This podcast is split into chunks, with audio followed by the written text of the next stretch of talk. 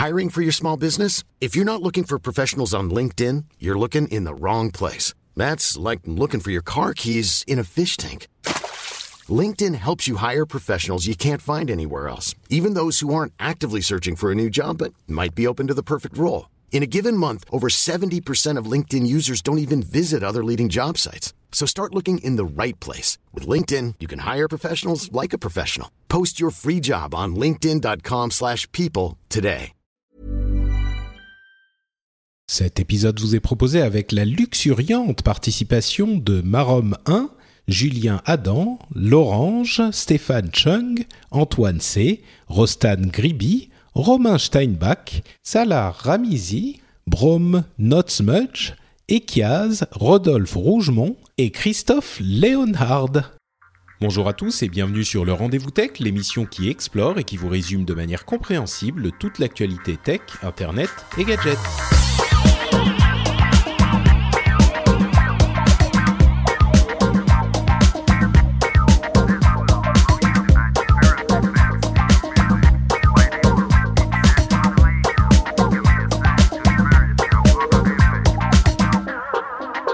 Bonjour à tous et bienvenue sur le Rendez-vous Tech, euh, l'émission qui vous résume l'actu tech, internet et gadgets toutes les deux semaines. On vous compile toute l'actualité, toutes les choses importantes, intéressantes à retenir. Et donc, bien sûr, aujourd'hui, on ne va parler que de Brexit. Non, non, je plaisante, je plaisante, bien sûr. Euh, ce qui ne veut pas dire qu'on ne va pas avoir des sujets, euh, pas politiques, mais on va parler de réglementation un petit peu. Et si vous pensez que ça, c'est un petit peu chiant, eh bien, je vous mets au défi de trouver ça chiant après qu'on vous en aura parlé parce que je vais vous vous allez voir il y a des choses absolument passionnantes. Et pour m'accompagner dans cette passion j'ai euh, deux co-animateurs dont je suis très heureux de les recevoir. Euh, d'abord euh, par qui je commence? Allez le patriote euh, enfin le patriote qui est là en tant que patriote à savoir Aounchi. Comment ça va Aounchi? Ça va, ça va, un petit peu en kamikaze aujourd'hui, mais ça va. mais qu'est-ce qui t'arrive? T'es t'es rentré du boulot à fond la caisse Qu'est-ce qui s'est passé? Pas besoin, le planning du boulot qui va pas, et puis euh, je suis avec deux podcasters confirmés, donc euh, ouais, un peu en kamikaze, je suis seul à ma... je suis sûr que ça va très bien se passer, d'autant plus que euh, nous avons la gentillesse incarnée, c'est-à-dire euh, Guillaume Vendée, qui nous qui nous a été prêté depuis euh, Tech Café et comme des poissons qui sont un petit peu en pause, donc il voulait s'occuper, donc il est venu chez nous. Comment ça va, Guillaume? Ça va très bien, merci Patrick. Euh, effectivement, petite pause euh, pour contraintes euh, personnelles. Et puis il paraît que à, à 35 ans, si on n'a pas participé à un rendez-vous tech, on a raté sa vie. Bon bah voilà, merci Patrick. Mais oui, mais attends, c'est aujourd'hui ton anniversaire en plus Alors c'est aujourd'hui, mais c'est mes 34 ans aujourd'hui. Oui, donc donc ah d'accord, donc t'avais encore un an, c'est bon, t'es t'es large Ouais, là, bon. On est large, on est bien, 365 jours encore. Super. Bon, bah merci à tous les deux d'être là. Euh, comme je le disais, on a un sujet principal après toutes les conférences et avec le début de l'été. On est un petit peu plus euh, au calme avec les au calme. Ça s'écrit au KLM, hein, bien sûr, euh, comme le savent les gens qui utilisent le, le langage SMS. On est un petit peu plus au calme avec euh, l'actu tech, mais il n'empêche qu'on a des sujets intéressants. Donc sur la réglementation, comme je le disais, on va parler de euh, de Amazon, de Uber, de, de Visa, euh, de l'industrie de la musique. Et puis après, dans la section news et rumeurs, on aura euh, tout un tas de petits trucs sur Instagram, YouTube, Google, mais aussi des nouveaux Kindle, des boutons Dash, Xiaomi qui va un petit peu moins bien, etc., etc. Donc Restez avec nous, je dis comme à la radio, restez avec nous, ne quittez pas, ça va être fantastique.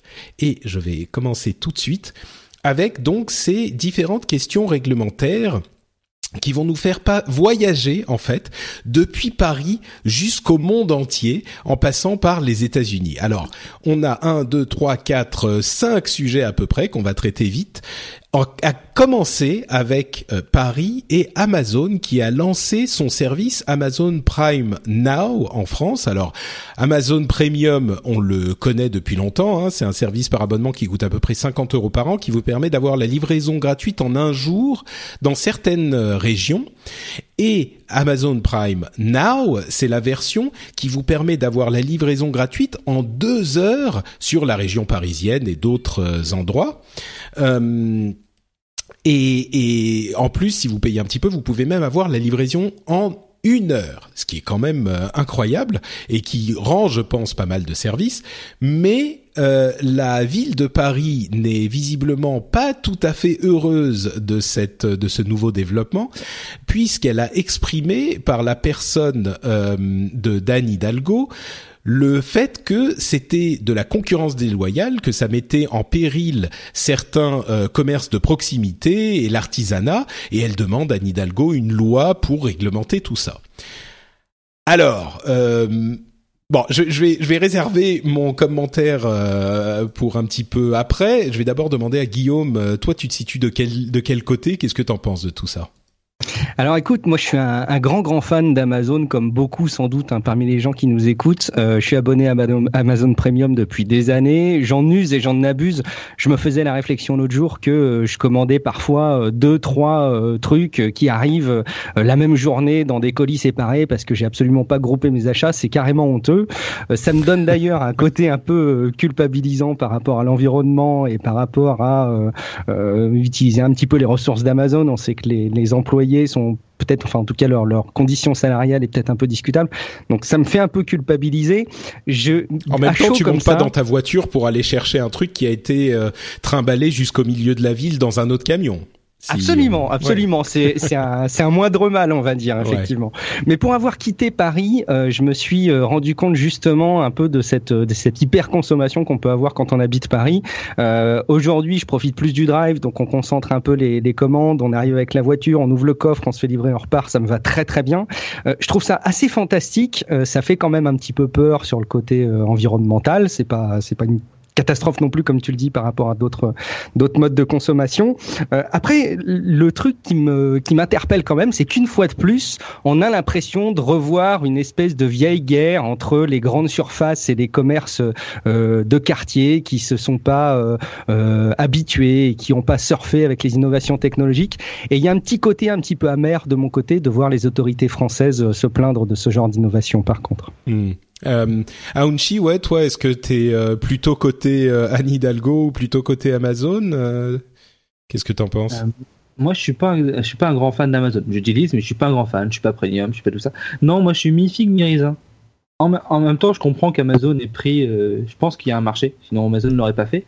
Mais en même temps, est-ce que l'épicerie du coin, ce qu'on appelle à Paris l'arabe du coin, hein, à l'échelle arabe, est-ce que l'arabe a les moyens de rivaliser en face euh, de Amazon. Amazon, ils, arrivent, ils détruisent le marché.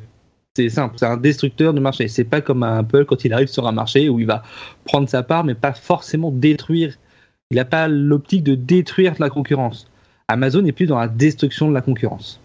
Là, ça me gêne un peu je comprends, ouais, je comprends ce que tu dis, mais en même temps, euh, l'épicerie du quartier ou l'arabe du coin, c'est un peu, euh, disons qu'ils avaient déjà la concurrence de la grande surface. À mon sens, quand tu vas dans l'épicerie qui est au coin de, de ta rue ou deux rues plus loin, c'est parce que tu as besoin d'un truc tout de suite, là, dans la minute, parce que tu es en train de faire ta salade et que t'as plus de maïs, tu vois. Les prix sont tellement plus élevés que euh, si tu fais tes courses chez le dans la grande surface que euh, c'est le, le, besoin de, de, immédiat immédiat encore plus que deux heures et sans doute des biens périssables qui seraient peut-être pas encore aujourd'hui peut-être que ça viendra mais pas tous livrables par, Amazon donc je sais pas si c'est vraiment euh, je ne sais pas si c'est vraiment, en fait, pour étendre un petit peu même la question, je sais pas si c'est vraiment au commerce de quartier que va faire concurrence Amazon. Pour moi, c'est Enfin, je sais même pas à qui ça fait concurrence. C'est bah, bien sûr, ça fait conférence à un peu tout le monde, mais avec une livraison en, en, une heure, est-ce que tu vas te dire, euh, ok, j'ai oublié de prendre ce qu'il faut pour faire l'apéro ce soir avec les potes, euh, ok, ils arrivent. Est-ce que je vais descendre à Arabe du coin où ça va me coûter quatre brins, un œil et euh, la moitié de la jambe, ou est-ce que je vais pas plutôt prendre mon application qui va bien parce que je suis Amazon et me faire livrer en une heure? Euh, bah écoute, euh, je sais pas, moi je crois que si c'est pour l'apéro, je vais arrêter de dire l'arabe du coin parce que c'est c'est pas très politiquement correct, mais moi je crois que si j'ai besoin d'aller faire le, le, les courses pour l'apéro, bah si, euh, moi je vais aller euh, chez l'épicier du coin là parce que j'en ai besoin tout de suite. D'autant plus que la livraison d'Amazon en une heure, bon, d'une part, euh, est-ce que ça va être vraiment en une heure? Peut-être que ça sera le cas, mais ça coûte aussi 6 euros de plus. et puis je suis pas sûr qu'ils auront tous les les trucs qui seront stockés dans les entrepôts assez proches pour faire la livraison en une heure. Je sais pas, moi je sais pas si c'est à ça que, que, que ça va faire concurrence. Et puis même au-delà de ça, euh, je me dis, il y a même quand c'est à moitié justifié, quand c'est clairement incroyablement injuste, ok. Mais quand c'est à moitié justifié comme ça, ça me, moi je suis comme Guillaume, ça me pique un peu que euh, Anne Hidalgo dise tout de suite, c'est de la concurrence déloyale. Bah non, c'est ce que permet la technologie. Et et, et ensuite, on, il nous faut une loi pour. C'est quelque chose dont on parle de plus en plus dans l'émission depuis quelques quelques mois, quelques années.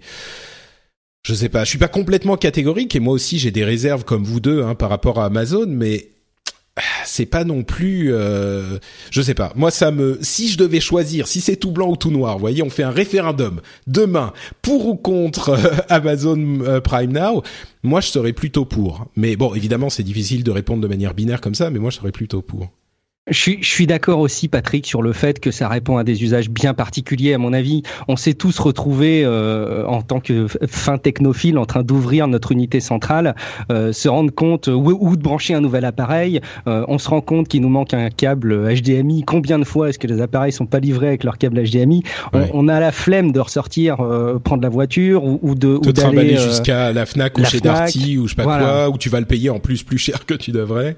C'est exactement ça. Je pense que c'est typiquement ces cas d'usage-là. Et il suffit de lancer hein, l'appli euh, Prime Now, même si vous n'êtes pas, euh, même si vous n'êtes pas sur Paris, vous pouvez la lancer. Euh, vous allez voir les cas d'usage qui vous sont proposés au, lancement de l'appli. Jour de match, départ en voyage. on peut imaginer aussi le cas d'usage hyper concret. On arrive le matin, il y a un collègue, c'est son anniversaire, personne s'est organisé, on veut lui offrir un petit truc. bon voilà, on, s'organise comme ça, quoi. Ouais, moi je pense que ça peut effectivement rendre des services, mais Bon, en tout cas, maintenant, les, les adeptes de Prime, euh, de Premium pourront s'y essayer.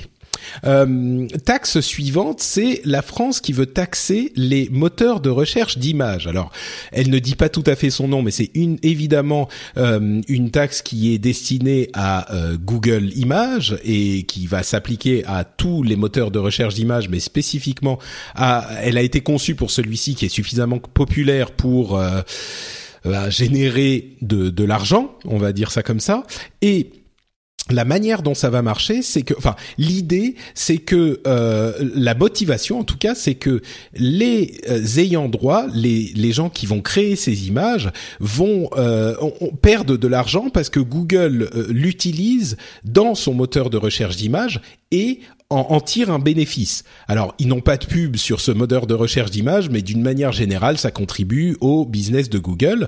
Euh, et donc, ils, ils disent que les gens qui ont créé ces images perdent de l'argent à cause de ça.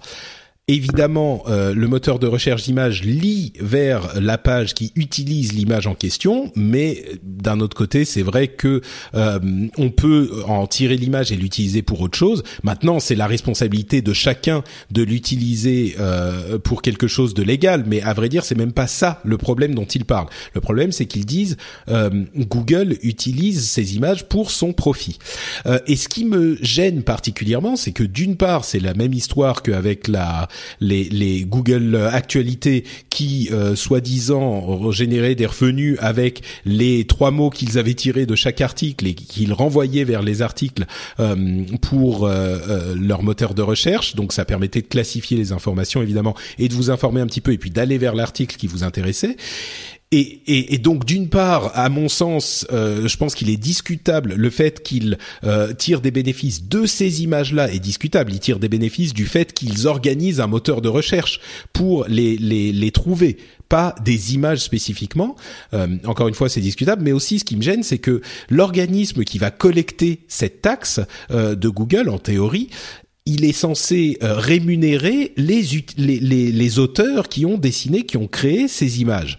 Et là, je comprends même pas comment ça va marcher, quoi. Comment déterminer euh, quel auteur a créé chaque image et comment le, le, le rémunérer en fonction de quoi? En fonction de la manière dont il apparaît sur Google Images, en fonction du nombre de fois où il apparaît? Il va falloir que Google crée un système de euh, calcul du nombre de fois que chacun apparaît, puis d'attribution de la paternité de l'image au truc, et puis ensuite tout l'argent qu'ils ne vont pas pouvoir attribuer à un auteur, l'organisme en question va évidemment le garder pour lui.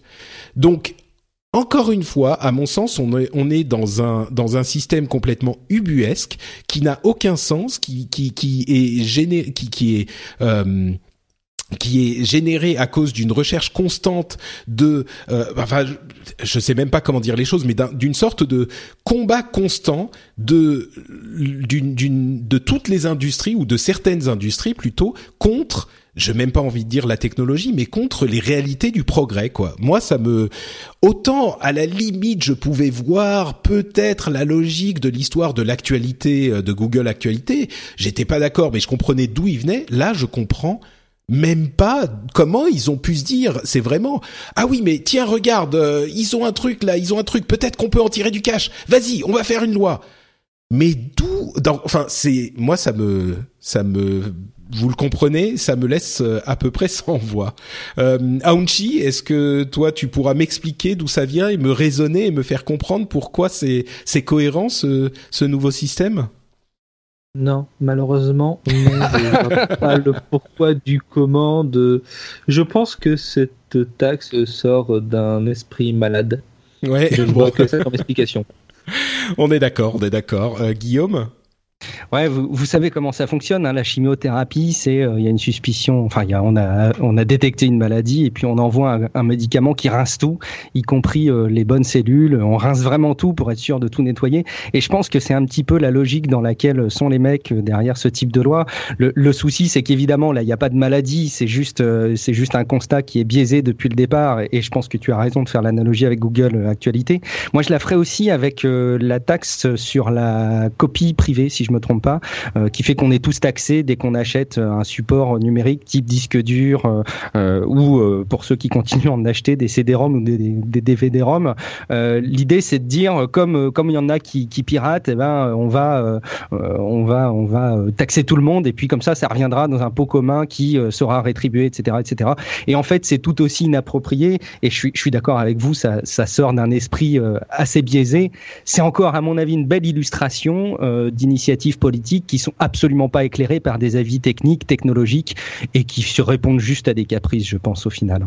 Ouais, ou des, des, des gens qui bon, euh, ok, je vais juste préciser deux trois choses. C'est dans le cadre de la loi création euh, et le, le, texte précis euh, dit que euh, ça permet d'assurer la rémunération des auteurs d'œuvres d'art plastique, graphique et photographique ou de leurs ayants droit pour les images que les moteurs de recherche et de référencement s'approprient aujourd'hui sans autorisation et mettent à la disposition du public sur Internet c'est enfin les images sont déjà à la disposition du public sur internet. C'est juste pour les trouver. Et encore une fois ça lie vers le, le site. Moi ce qui me ce qui m'a m'a frappé dans dans toute cette discussion et qui s'applique aussi à l'idée de Google euh, Actualité c'est le regard que portent ces mêmes personnes sur des choses comme les revues de presse. Vous savez qu'à la radio ou même à la, enfin à la télé ou même dans la presse, on euh, fait des revues de presse. On, enfin, j'ai pas besoin d'expliquer ce que c'est. On dit ce qui se passe dans la presse en citant des titres, en expliquant ce qu'il y a dans les articles. Euh, et à mon sens, enfin, moi que je me trompe, personne ne paye les articles, les les, les, magazines euh, où figurent les articles cités. Pareil pour le zapping. Oui, pardon, Guillaume. Oui, sur sur le juste sur les revues de presse. Moi, je sais qu'en entreprise, les services de presse. Alors, je, tu connais probablement d'ailleurs euh, bien mieux que moi le sujet, euh, Patrick, de par ton historique professionnel, mais, mais il me semble vraiment que tu peux pas, euh, dans une entreprise, créer une revue de presse interne pour tous tes collaborateurs qui va extraire tous les articles que tu veux de tous les canards que tu veux. Il me semble qu'il y a des il y a un certain nombre de choses qui sont soumises à, à des licences. Il y a des outils pour ça d'ailleurs, hein, il me semble. Euh, mais, mais la limite, enfin la comparaison euh, et, la, et, la, limite à la comparaison s'arrête là de mon côté. Effectivement, t'as raison. Hein. Ouais, non, là effectivement dans les dans les sociétés c'est pas autorisé. Euh, je je serais curieux de savoir, moi à mon sens, je serais très surpris que euh, les les radios qui font des revues de presse payent les organismes de presse. Si c'est le cas, bah je fermerai ma bouche et j'aurais on m'aura prouvé que que j'ai totalement tort sur ce point. C'est un petit peu pareil avec le zapping de Canal+. Ça me surprendrait moins qu'ils payent euh, pour le zapping de Canal+, mais je serais pas non plus surpris qu'ils ne payent pas. Donc euh, si quelqu'un sait si, si Canal Plus paye pour les images qu'ils utilisent dans leur zapping ou si euh, les revues de presse en général euh, payent euh, pour payer pour parler des, des, articles cités, je serais très curieux de le savoir.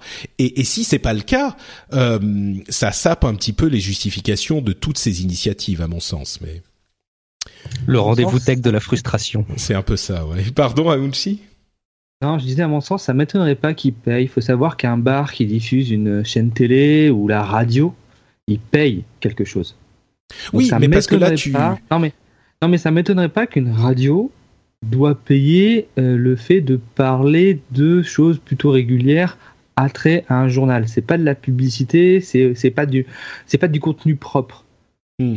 Bah écoute, euh, donc ça m'étonnerait pas. Ouais, si quelqu'un a le, le, la réponse, je serais vraiment curieux de, de le savoir. Mais à mon sens, ça relève du du, du droit, euh, comment ça s'appelle, du droit à la critique, du droit à la à la. Enfin, tu as le droit d'utiliser une partie d'un d'une œuvre si c'est pour en parler. Et là, ça pour pour en parler, pour la critiquer, etc. C'est le fair use en anglais, une partie du fair use. Donc euh, bon, bon, écoutez, euh, on a parlé de Paris, on a parlé de la France, on quitte nos contrées et on va à Austin, au Texas où euh, il y a quelques mois, si vous vous en souvenez, euh, Uber et euh, les autres sociétés équivalentes de transport ont quitté les lieux suite à une loi qui exigeait des contrôles assez drastiques pour leurs chauffeurs. Il y a eu une agression malheureuse qui a eu lieu à Austin et suite à ça, une loi a été votée pour exiger que toutes ces sociétés de transport fassent des choses comme des, des, vérifications, enfin des, des prises d'empreintes euh, digitales, des vérifications de casiers judiciaires, etc., etc.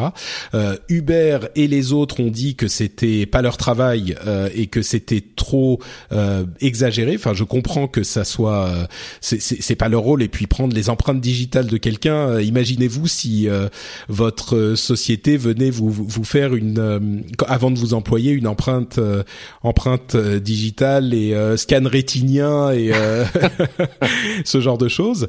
Euh, bref, euh, qu'on soit pour ou d'accord ou pas, ils ont décidé de partir et ça fait plusieurs mois. Et maintenant, il y a des comment dire un bilan qui a été fait de l'état de la ville après cette, ce départ.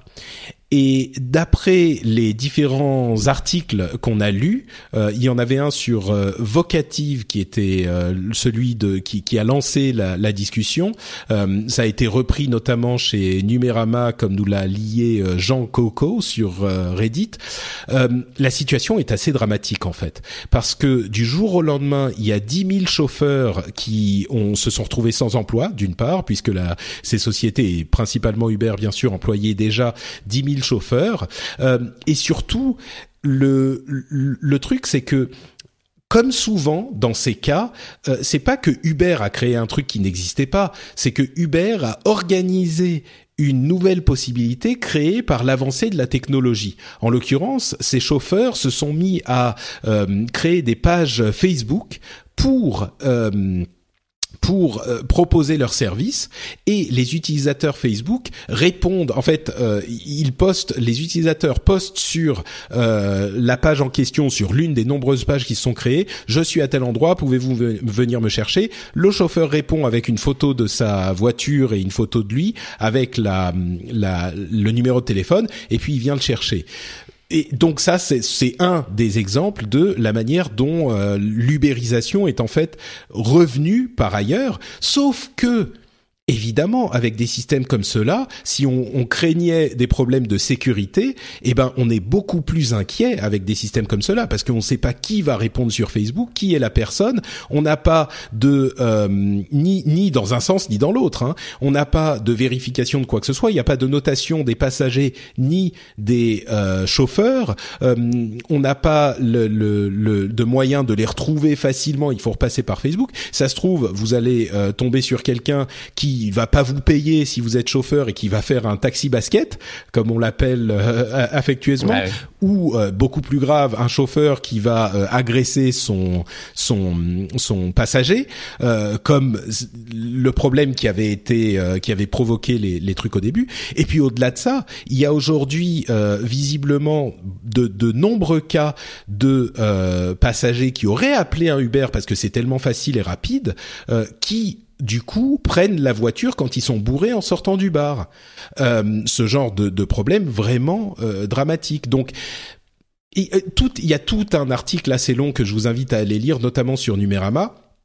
ou sinon sur sur Vocative directement, mais le, problème, c'est qu'on est revenu à la situation d'avant Uber, où les taxis ne suffisaient pas et enfin je sais pas on en a souvent parlé moi je prenais jamais de taxi avant Uber euh, et ben on est revenu à cette situation où les taxis ne suffisent pas la technologie n'est pas adaptée etc etc donc là, c'est un cas où euh, on a encore une réglementation qui a euh, provoqué, à mon sens, ce qui est un, ce qui est un problème. Euh, mais, mais bon, aux États-Unis, comme quoi, c'est pas que, c'est pas qu'en France. Euh, un, commentaire là-dessus, là encore, euh, j'ai beaucoup parlé. Est-ce que vous faites la même analyse, Guillaume euh, Ouais, ouais, écoute, je pense que tu, tu, as, tu as pratiquement tout dit. Moi, je, je rejoins évidemment ce que, ce que tu en, ce que tu en relates. Le, le récit sur les articles est assez, assez fascinant. Tout est bien écrit, hein, que ce soit du côté de Numérama ou, de l'autre côté en anglais. Si vous lisez l'anglais, allez lire l'article. C'est assez captivant et c'est très bien écrit. Euh, il y a euh, quand même ce point que tu soulèves qui est de dire est-ce que euh, Uber a apporté, a créé quelque chose de nouveau ou a répondu euh, à un besoin. Parce que si ça a répondu à un besoin, ça veut dire que cette situation euh, d'apocalypse de, de poivreaux zombies, tel que c'est décrit dans les articles, euh, existait avant l'arrivée du beurre. Or, j'ai pas le sentiment que c'était forcément le cas. Euh, donc ça, c'est vraiment un point, mais c'est plus une question que j'ai de, de, mon côté euh, que, qu'une vraie réponse. Hein. J'ai pas, j'ai pas du tout la réponse sur le sujet. Et puis l'autre chose, c'est effectivement assez génial de voir euh, l'ubérisation d'Uber en quelque sorte, hein, avec des maxi guillemets, en disant qu'une fois qu'ils sont partis, les gens s'organisent d'eux-mêmes via des groupes euh, Facebook. Il y a plein de services qui passent aujourd'hui euh, par des groupes Facebook, des livraisons à l'international de colis où les gens profitent de, de, de voyages de, de, tierces personnes pour leur confier des colis à livrer. il y a des vrais services qui se créent euh, dans euh, Google, dans pardon, dans, dans les groupes Facebook. Euh, et j'avoue que c'est un univers assez fascinant. Euh, j'ai moi-même vu des groupes Facebook assez fascinants où on peut échanger des, des, bouquins de jeux de rôle, vendre des bouquins de jeux de rôle. Il n'y a pas d'équivalent, il n'y a pas de plateforme comme euh, le Bon Coin qui fait ça aussi bien. Et ça donne un rôle assez particulier à Facebook. Ça lui donne du sens. ça donne encore une fois le poids de Facebook dans la société c'est assez captivant de voir comment les gens s'organisent grâce à Facebook en l'absence de services comme cela. Quoi.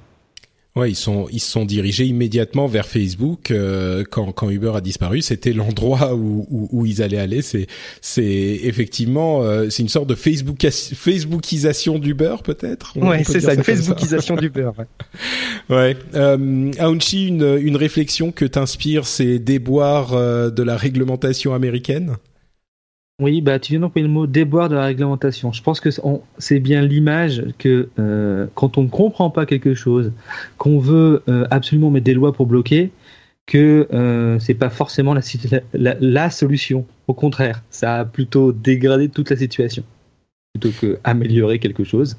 Donc allez-y, mettez des lois, mettez des règles, et puis ben, on va tout arrêter. Et puis l'autre chose qui est intéressante, c'est que Ok, Uber n'est plus là, ou il n'y avait pas qu'Uber d'ailleurs, il y avait le concurrent, je j'ai mangé son. Voilà, et, mais que les gens ont bien compris qu'en fait euh, le, le, service apporté par Uber, le fait que bah, j'avais une voiture, que je pouvais la commander comme je voulais, beaucoup plus facilement que le taxi, effectivement, ils sont arrivés avec euh, cette, cette réponse-là, mais ils ont aussi créé un besoin, et ce besoin est toujours là.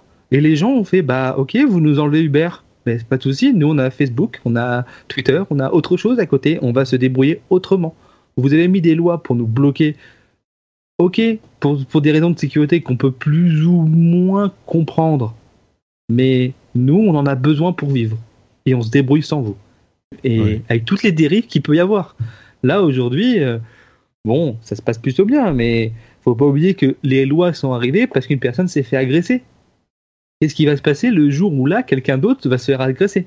Oui, oui, c'est sûr. Comment ils vont faire? Ils vont intenter à Facebook, ils vont demander, ils vont bloquer Facebook, ils vont demander à Facebook des choses? C'est non non, t'as tout à fait raison. C'est c'est la crainte qu'on peut avoir aujourd'hui. Et, d'une manière générale, je crois que et, et vraiment, c'est pas que j'ai sélectionné spécifiquement les lois avec lesquelles on n'est pas d'accord, hein, mais là, on se retrouve euh, tous sur les des, exemples de réglementation qui, à notre sens, ne fonctionnent a priori pas. Euh, mais je veux pas qu'on pense que je suis systématiquement euh, anti-réglementation, anti-loi. Je crois que on peut tout à fait, et même évidemment, il est nécessaire pour vivre en société qu'on se mette d'accord sur les règles. Et les lois, c'est jamais que ça, c'est les règles. Mais le problème, à mon sens, survient quand, euh, comme tu l'as dit, euh, Aounchi, quand les lois sont écrites sans une vraie connaissance euh, du, du de, la dynamique euh, de, du système et euh, du pourquoi et du comment de la situation. Donc, euh, si jamais on, on, on c'est comme euh, euh, euh, perturber un système qu'on ne comprend pas, bah forcément, à un moment, il y a un truc qui se casse et il y a des conséquences qu'on n'attendait pas. Donc euh, là, je crois qu'on a des exemples sur chacun de ces de ces sujets où on risque des conséquences qu'on ne sait pas. On, on, je l'ai pas dit, mais sur Google Images, par exemple, il serait pas surprenant que si ça ça continue et que la chose soit validée et qu'il n'y ait pas de solution du côté de Google, eh ben ils rendent inaccessible tout simplement Google Images en France. Et puis voilà, problème réglé, quoi. Donc euh, c'est ce qui s'était passé pour Google News en Allemagne, si je me trompe pas, pendant un temps, ou c'était peut-être en Allemagne. Je crois que c'était en Espagne.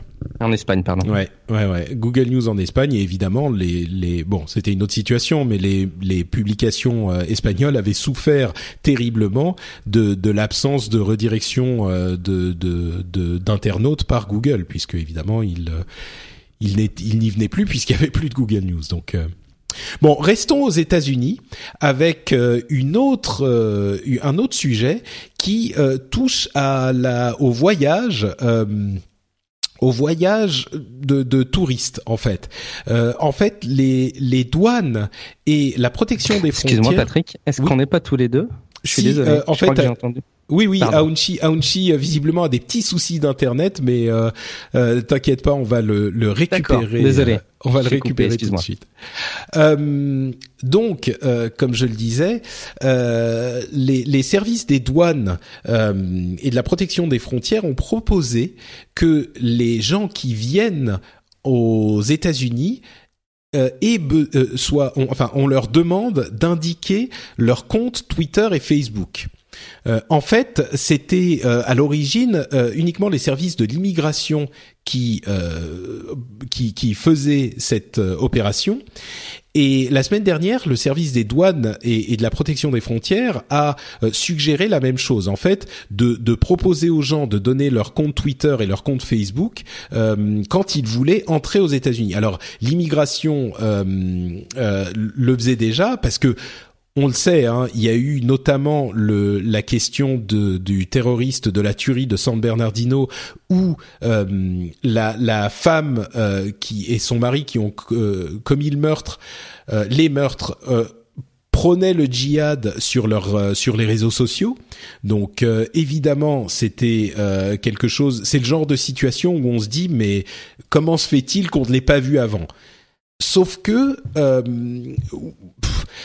là, c'était des gens qui habitaient aux États-Unis. Euh, ils ont, ils avaient, bon, ils avaient obtenu un visa, disons, mais, mais je sais pas. Moi, ça me, ça me, l'idée qu'on puisse me demander euh, mon compte Twitter ou Facebook quand je veux voyager quelque part, je comprends la logique mais c'est un petit peu comme si on me disait euh, est-ce que tu peux nous fournir un enregistrement des discussions que tu as eues avec tes amis euh, ces, six derniers mois tu vois? Et là je me dis bon j'ai rien dit de mal mais en même temps si je sais que quand je veux faire quelque chose on va me demander les enregistrements je vais peut-être me surveiller quoi. Je vais peut-être euh, éviter de dire un truc qui est juste une connerie que je dis comme ça pour m'amuser je sais pas mais euh, moi ça moi ça me gêne en fait plus que je ne le comprends. Là encore. Ah, c'est même même insupportable en fait. Et puis alors il y, a deux choses. Il y a d'une part le côté extrêmement gênant euh, de de côté un peu intrusion. Hein. Ça fait écho à plein de débats euh, qui ont déjà pu être échangés euh, ces derniers mois dans l'actualité technologique. On, on, parlait encore une fois effectivement de cet iPhone, de la tuerie de San Bernardino sur laquelle on voulait essayer de percer. Euh, ben voilà les données du mobile, toutes les questions philosophiques que ça pouvait que ça pouvait poser. Là c'est encore un, un nouvel exemple. Et puis il y a des questions de faisabilité, quoi. Je suis, enfin, typiquement, la personne qui est pas forcément super fan des réseaux sociaux et qui a pas son compte Twitter et son compte Facebook, ça veut dire que par défaut, il va répondre qu'il a pas de compte, mais du coup, il va être suspecté. ça va être un peu louche parce qu'il va pas donner de compte. du coup, enfin, ça va être vraiment très très bizarre en termes de faisabilité. rien n'empêche aujourd'hui d'avoir un compte Twitter sur une activité professionnelle, sur une activité associative, une page Facebook, alors qu'on n'a pas nécessairement de compte Facebook. Mais voilà, ça pose plein de questions et c'est vraiment très très curieux. J'ai hâte de voir si euh, ça passe, comment va être euh, mis en application cette, euh, cette directive en tout cas. Hmm. Aounchi, toi, tu vas aux États-Unis, t'es content de donner ton compte Facebook et ton compte Twitter? Non, je suis pas trop content, d'autant plus que moi je sépare bien, on va dire, ma vie réelle et ma vie numérique. C'est pas la même tu, peux parler un peu plus fort, on t'entend moins bien tout à coup là. Ah, non, mais c'est que en fait j'ai ah, un problème de connexion, donc voilà, c'est mieux. Alors ouais, ce que je disais, c'est que moi, euh, non, moi je suis pas pour. Bah, je sépare ce que je fais sur Internet de ce que je suis réellement. Déjà, c'est même pas mon. Enfin, Aonchi, je suis désolé, hein. je vais casser un mythe, mais c'est pas mon prénom. Je m'appelle pas Aonchi. C'était tellement exotique. Non mais voilà, enfin c'est déjà ils vont se heurter à ça. Le fait qu'il y ait des gens qui ont des pseudonymes pour des raisons Y, moi j'en ai parce que j'ai pas forcément envie que mes employeurs ou mon futur employeur, si je change, change s'amuse à me googliser mon nom et mon prénom et à tomber sur sur ce que je mets sur Facebook, sur Twitter, par exemple. C'est pour ça que j'ai choisi de d'utiliser un pseudonyme. Donc je vois pas pourquoi un gouvernement, parce qu'on a une activité. Euh, j'ai envie d'aller visiter, mais c'est pas pour autant que euh, ils ont besoin de savoir tout. Euh, ils veulent savoir quoi, ou avec quoi je suis né, quel est, à quel moment j'ai eu ma dernière relation sexuelle. Enfin, on peut aller très loin dans ce dans ce délire-là. Bon, alors je vais. Du, coup, du coup, je vais me faire l'avocat du diable maintenant, hein, comme j'aime le faire. Mais euh, imaginez encore des situations où effectivement on a euh, quelqu'un qui obtient un visa, euh, qui vient faire des actes terroristes, par exemple, dans le pays qu'il a accueilli, et dont on se rend compte ensuite que partout sur les réseaux sociaux, sur Twitter et sur Facebook, avec son nom, il euh, prônait le meurtre de euh, des infidèles. Et bon on prend l'exemple du terrorisme parce qu'il est facile mais euh, clairement, à ce moment-là, on a beau nous dire euh, ah oui, mais euh, bon, on, veut protéger notre vie privée, on sera aussi, je pense, les premiers à dire mais quels sont ces incompétents de l'immigration qui n'ont pas réussi à voir que cette personne euh, prenait le djihad et disait je vais aller aux États-Unis pour pour massacrer de l'infidèle, quoi? Je pense que c'est le type d'acceptation qui est inacceptable, mais qu'il faut accepter quand même. Euh, typiquement, c'est le genre de changement dans notre vie aujourd'hui, dans la société, qui font qu'il est, il est difficile euh, de, de mettre en parallèle les deux. Et il faut malheureusement accepter que ce soit des univers différents. Alors de là à dire qu'il faut que ce soit l'anarchie totale sur Twitter et Facebook, je pense pas. D'ailleurs, il y a d'autres sujets euh, que tu avais listés, Patrick, dans ton doc, euh, qui font référence à, à, à, la régulation, à ce qu'on, à ce qu'on peut faire, ne peut pas faire sur mmh. Twitter et comment c'est suivi. On en parlera peut-être tout à l'heure. Mais je pars du principe, moi, désormais, qu'il faut accepter de manière très très frustrante que ce sont des choses différentes, euh, qu'il y a sans doute des compromis, des recherches à faire. Mais en tout cas, clairement, le fait de demander un compte Facebook et un compte Twitter personnel à quelqu'un qui arrive à l'aéroport, ça me semble tellement ubuesque et encore une fois tellement inapplicable que ça va soulever plus de questions qu'autre chose finalement. Et à vrai dire, euh, si jamais une personne est effectivement en train de, planifier une attaque terroriste, j'espérerais que les services qui sont en charge de repérer ce genre de, de, de choses euh, suivraient la personne en question, ou au moins auraient un, vague œil dessus si on a une liste de, euh, je sais plus combien ils étaient euh, aux, aux, dernières nouvelles, mais quelques milliers ou au mieux, disons, admettons quelques dizaines de milliers de personnes. Quand on voit son nom et son passeport, euh, j'espère qu'il y a une petite lampe qui s'allume quelque part et que du coup on sait pour cette personne euh, qu'elle est radicalisée et qu'il faut peut-être surveiller euh, euh, d'un petit peu plus près l'obtention du visa ou le, le, passage à la frontière. Et le, le problème sur euh, cette question de, de, Twitter appliquée à tout le monde, c'est effectivement, je le rappelle, pour moi, j'ai l'impression qu'on me demande d'enregistrer les conversations que j'ai avec ma famille ou mes amis sur les trois derniers mois et de les livrer à quelqu'un pour obtenir un visa. Ça me au final, et les conversations, euh, et, et, non seulement tes conversations, mais aussi les conversations et donc les propos que tiennent les gens à ton égard, ce qui est euh, doublement, doublement plus problématique. Et qu'est-ce que ça? Tes tweets sont géolocalisés Où tu étais? Bah oui, non mais disons que ça, oui, ça ensuite. Euh, non mais les conversations, c'est sympa, ils peuvent le faire aujourd'hui, mais t'as aussi où tu étais, où tu allais. Bon, tes tweets sont pas forcément géolocalisés. Hein. Enfin, s'ils demandent à, à, je crois pas qu'ils soient géolocalisés par défaut d'ailleurs. Euh, Twitter ne garde pas cette information. C'est si toi tu les géolocalises. Mais enfin bon, c'est c'est ça peut être géolocalisé, on va dire. Euh, Enfin bon, bref, euh, dernier sujet, on pourrait en parler longtemps, hein, mais dernier sujet sur euh, là pour le coup c'est carrément euh, alors titre un tout petit peu accrocheur, Taylor Swift veut casser Internet, donc ça parle du monde entier. On est parti de Paris, on a été en France, on est allé à Austin, puis aux États-Unis en entier. Là, on parle du monde tout entier. Et en fait, euh, c'est Taylor Swift et 180 autres artistes qui ont euh, envoyé une lettre ouverte à Google pour dire que euh, ils étaient trop laxistes avec le Digital Millennium Copyright Act et que donc ils gagnaient de l'argent sur leur dos. Encore une fois, le problème des, euh, des, des ayants droit de la musique, de l'industrie de la musique. Alors, de quoi est-ce qu'il s'agit? Expliquons un petit peu ça. En fait, le Digital Millennium Copyright Act euh, établit une, euh, une, une un statut de safe harbor. Le safe harbor, c'est hébergeur non responsable, je pense. Je ne sais pas quel est le, terme en français, mais le safe harbor, ça veut dire que si vous avez un site web où vos utilisateurs peuvent faire des choses, que ça soit YouTube où ils peuvent poster des vidéos ou un forum où euh, ils peuvent écrire des articles, euh, eh bien, vous n'êtes pas responsable de ce qu'ils y font.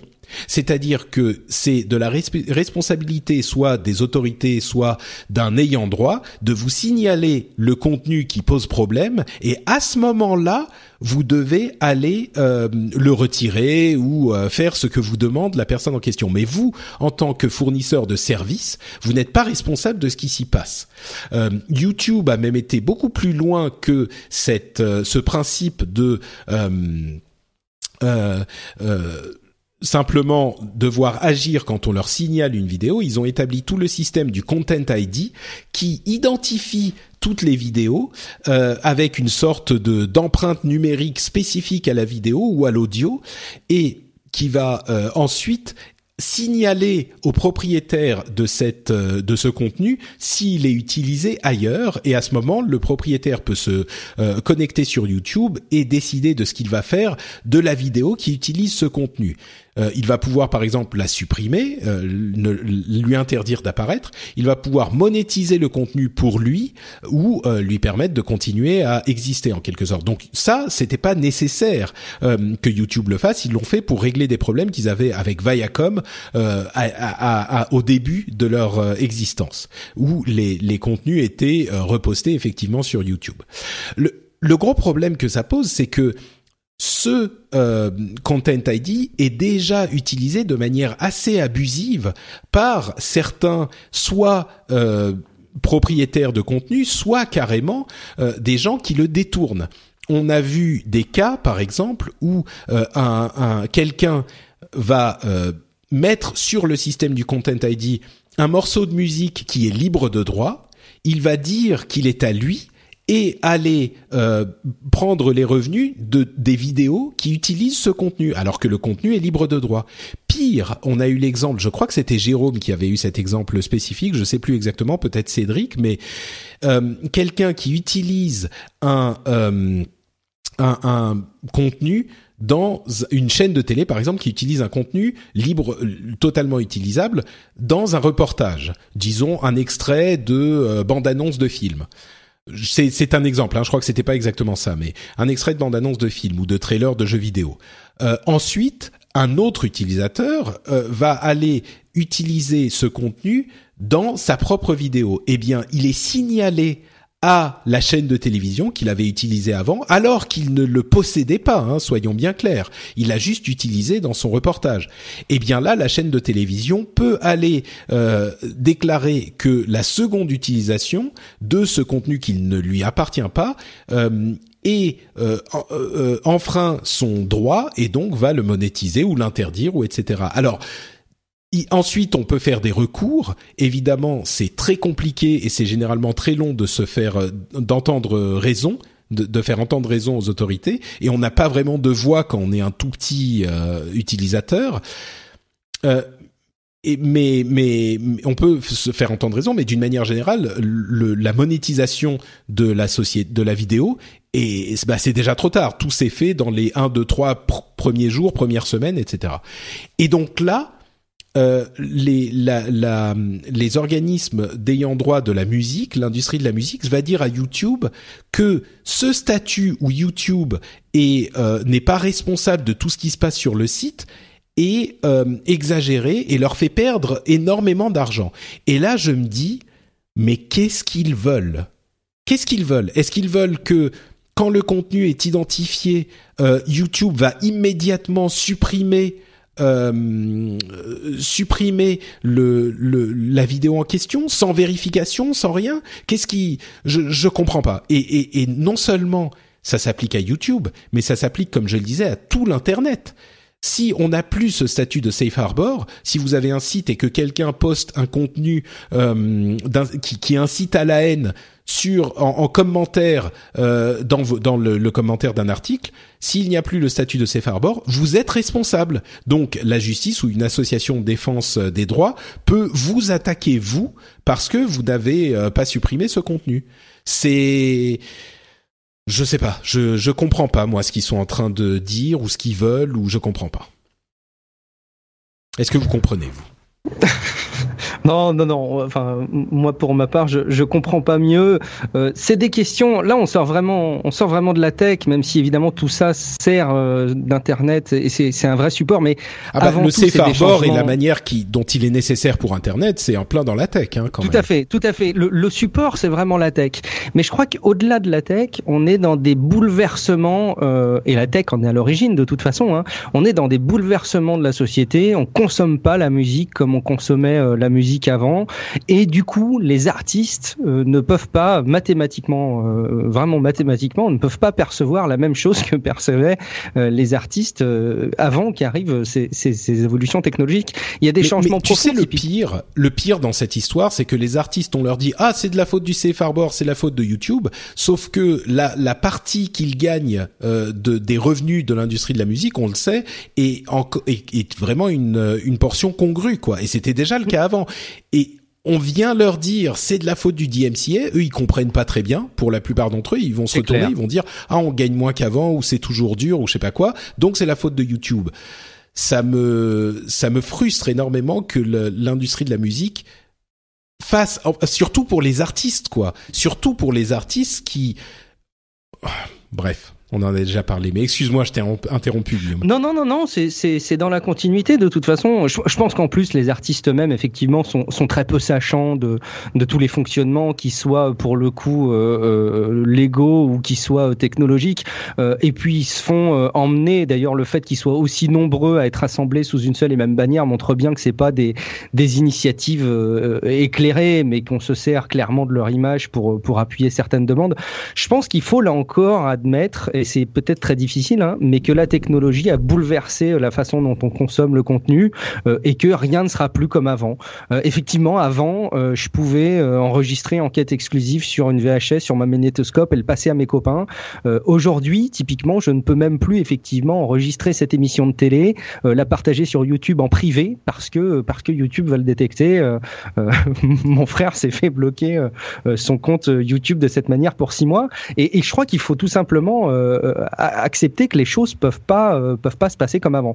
Et, du coup, euh, très clairement, je me mets à la place des, artistes ou, en tout cas des, personnes qui sont derrière l'environnement économique des artistes. Il doit y avoir quelque chose de très frustrant, mais le combat est encore une fois peut-être probablement perdu d'avance parce qu'au final, rien ne sera applicable de tout ce qui est, de tout ce qui est demandé de leur part. Hmm. Ouais, Aounchi Moi, je pense que euh, la technologie, c'est bien, mais les majors se sont dit un truc. Pour la première fois, on a les gouvernements qui vont nous aider à arrêter le piratage depuis que la cassette a été inventée. Non, mais c'est vrai. Avant, on voulait de la musique, on était obligé d'aller au disquaire du coin. Effectivement, je pouvais passer mon disque à mon pote. Et si je passais mon disque à mon pote, mon vinyle, parce que de toute façon, je pouvais pas faire autrement. J'avais un vinyle. Le vinyle, j'avais pas la presse à vinyle chez moi. Donc de toute façon, si je voulais passer la musique à mon copain, je passais, mon vinyle à mon copain, sous réserve qu'il me le rende sans me casser. Mais voilà, la musique, elle vient de là. Les premiers, supports de musique viennent là. Les majors, ils viennent là. Enfin, ça vient de là, l'histoire. Après, est arrivé le CD. Le CD, on a réussi à le pirater. Ok. Oh, Et avant, là- avant est arrivé la Avant- cassette, hein, t'es un peu la jeune, cassette, mais euh, ouais, c'est vrai, la cassette. Non, je suis passé au CD parce que la cassette, effectivement, on pouvait pirater, mais la qualité, c'était pas. Je faisais Ah, la première mais copie, ça- ça allait, mais la copie de la copie de la copie, puis au bout d'un moment, en fait, j'entendais plus que des basses ou, enfin, ça le faisait pas. ouais, moi j'en avais des cassettes, hein, mais Ouais, ouais, ouais, je sais, tu- on, on doit faire partie de la même génération, où on C'est montre un cassette et un crayon de papier et on sait quoi en faire. voilà, exactement. Tu Voilà. fais la toupie pour la rembobiner, ouais. C'est ça. Euh, Donc, euh, et avec le numérique, euh, ils sont arrivés à dire ah, c'est pas vrai, ils vont nous pirater toute la musique, tout ce qu'on qu'on fait, tout, toute la valeur ajoutée, parce qu'effectivement, ça, les majors, euh, enfin, on a beau leur taper dessus, ils font quand même, ils ont du boulot, ils font en sorte que les artistes aient des salles, des studios d'enregistrement, enfin, ils, travaillent, faut pas, faut pas arrêter de dire que c'est, mais ils sont juste là pour prendre de l'argent. L'artiste, globalement, euh, ils font la musique et le major fait- se débrouille pour diffuser la musique, pour simplifier. Euh, donc ils ont quand même un travail à faire.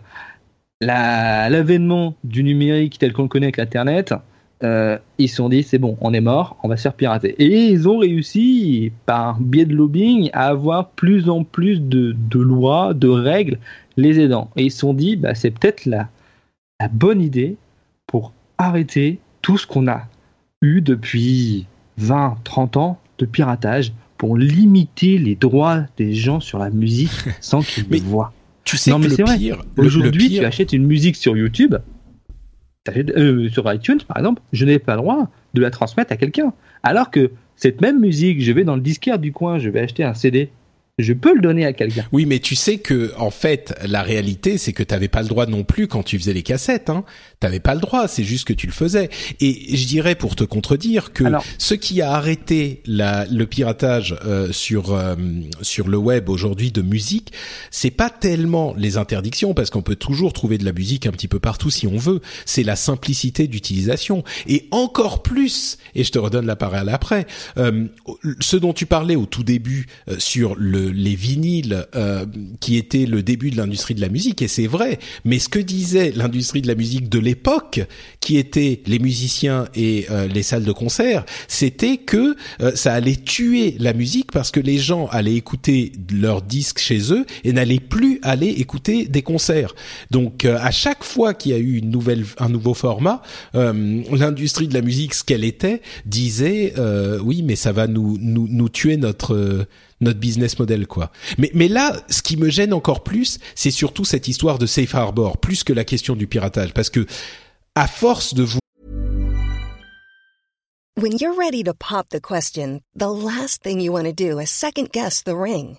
At Bluenile.com, you can design a one of a kind ring with the ease and convenience of shopping online. Choose your diamond and setting. When you find the one, you'll get it delivered right to your door. Go to Bluenile.com and use promo code LISTEN to get $50 off your purchase of $500 or more. That's code LISTEN at Bluenile.com for $50 off your purchase. Bluenile.com code LISTEN.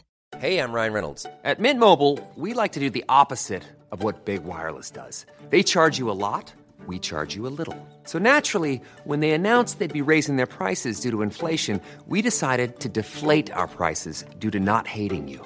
That's right. We're cutting the price of Mint Unlimited from $30 a month to just $15 a month. Give it a try at mintmobile.com slash switch. $45 upfront for three months plus taxes and fees. Promo rate for new customers for limited time. Unlimited more than 40 gigabytes per month. Slows. Full terms at mintmobile.com.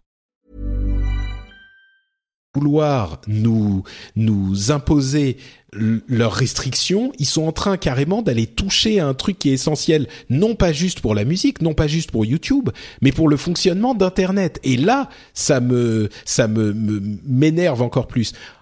en même temps, peut-être qu'ils font ça juste pour avoir euh, une force dans les négociations qui arrivent euh, sur les différents droits. C'est, à mon avis, c'est plus une menace pour avoir de la puissance en négociation, mais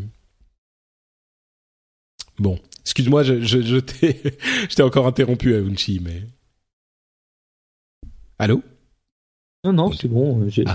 l'habitude.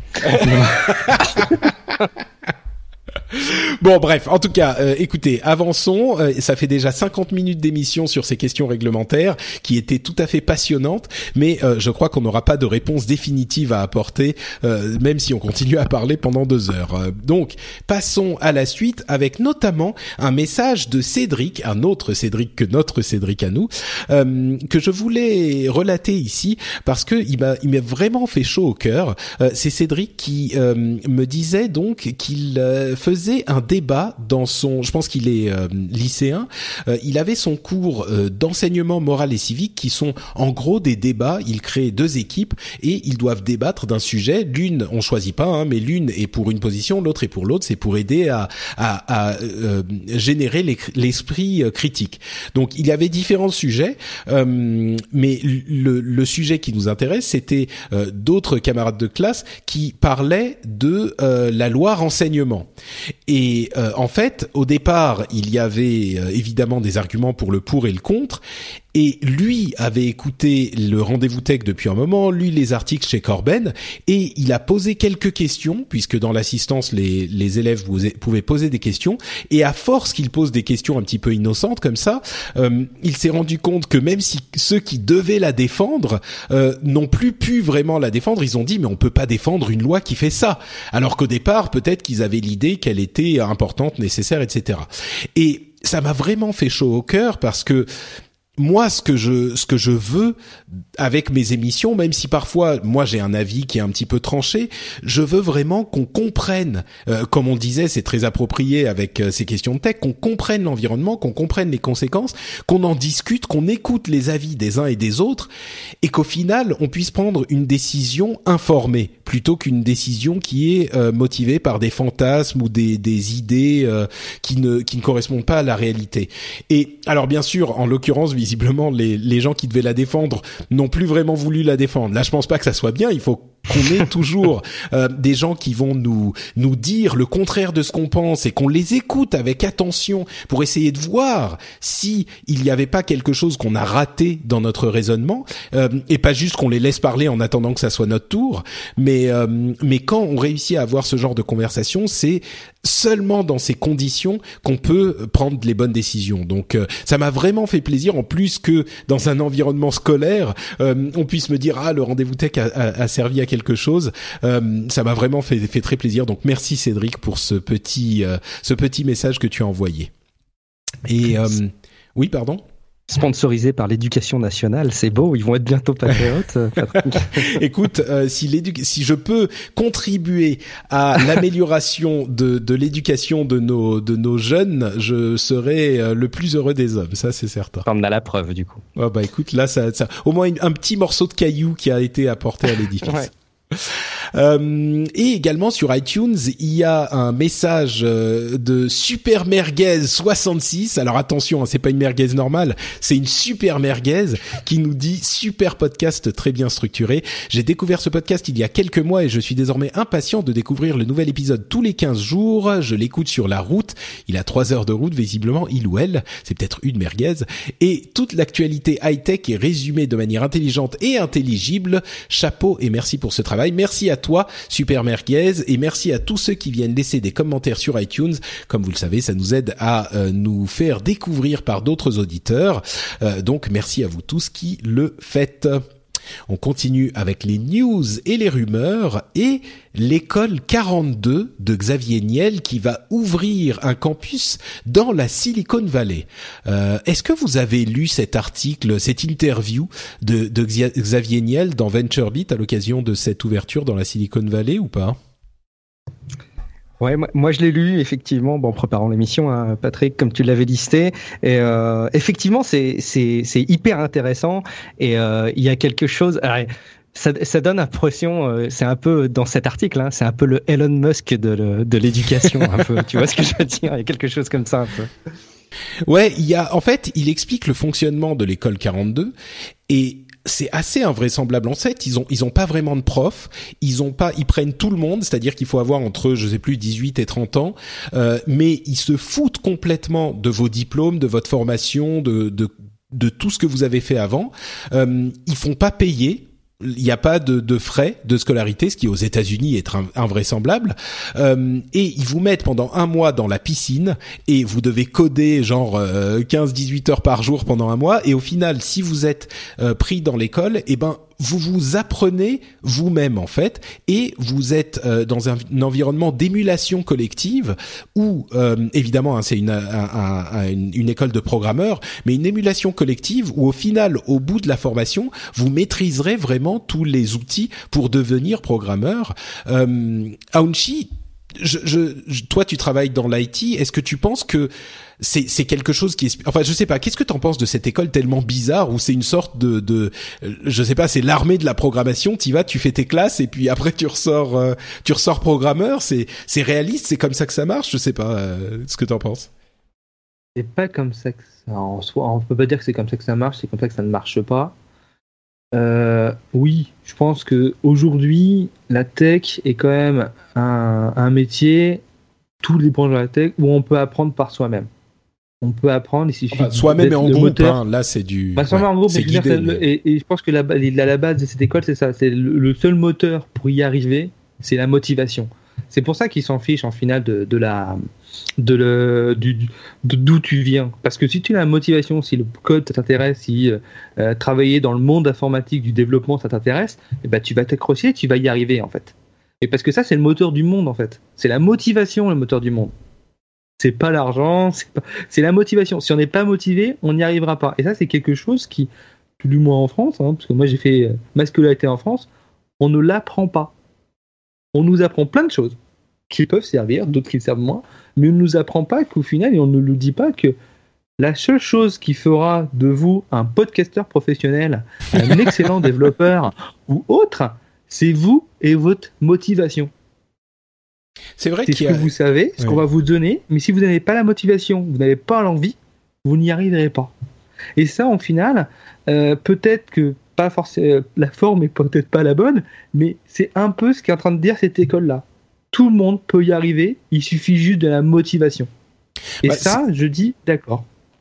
Ouais, c'est vrai que en particulier pour la programmation, je crois que peut-être plus qu'ailleurs, je sais pas si c'est le cas, mais mon impression en tout cas, c'est que peut-être plus qu'ailleurs, si on a vraiment cette motivation, ce feu sacré et qu'on se, se donne à fond, eh ben on va y arriver aussi bien que tous les autres, quoi.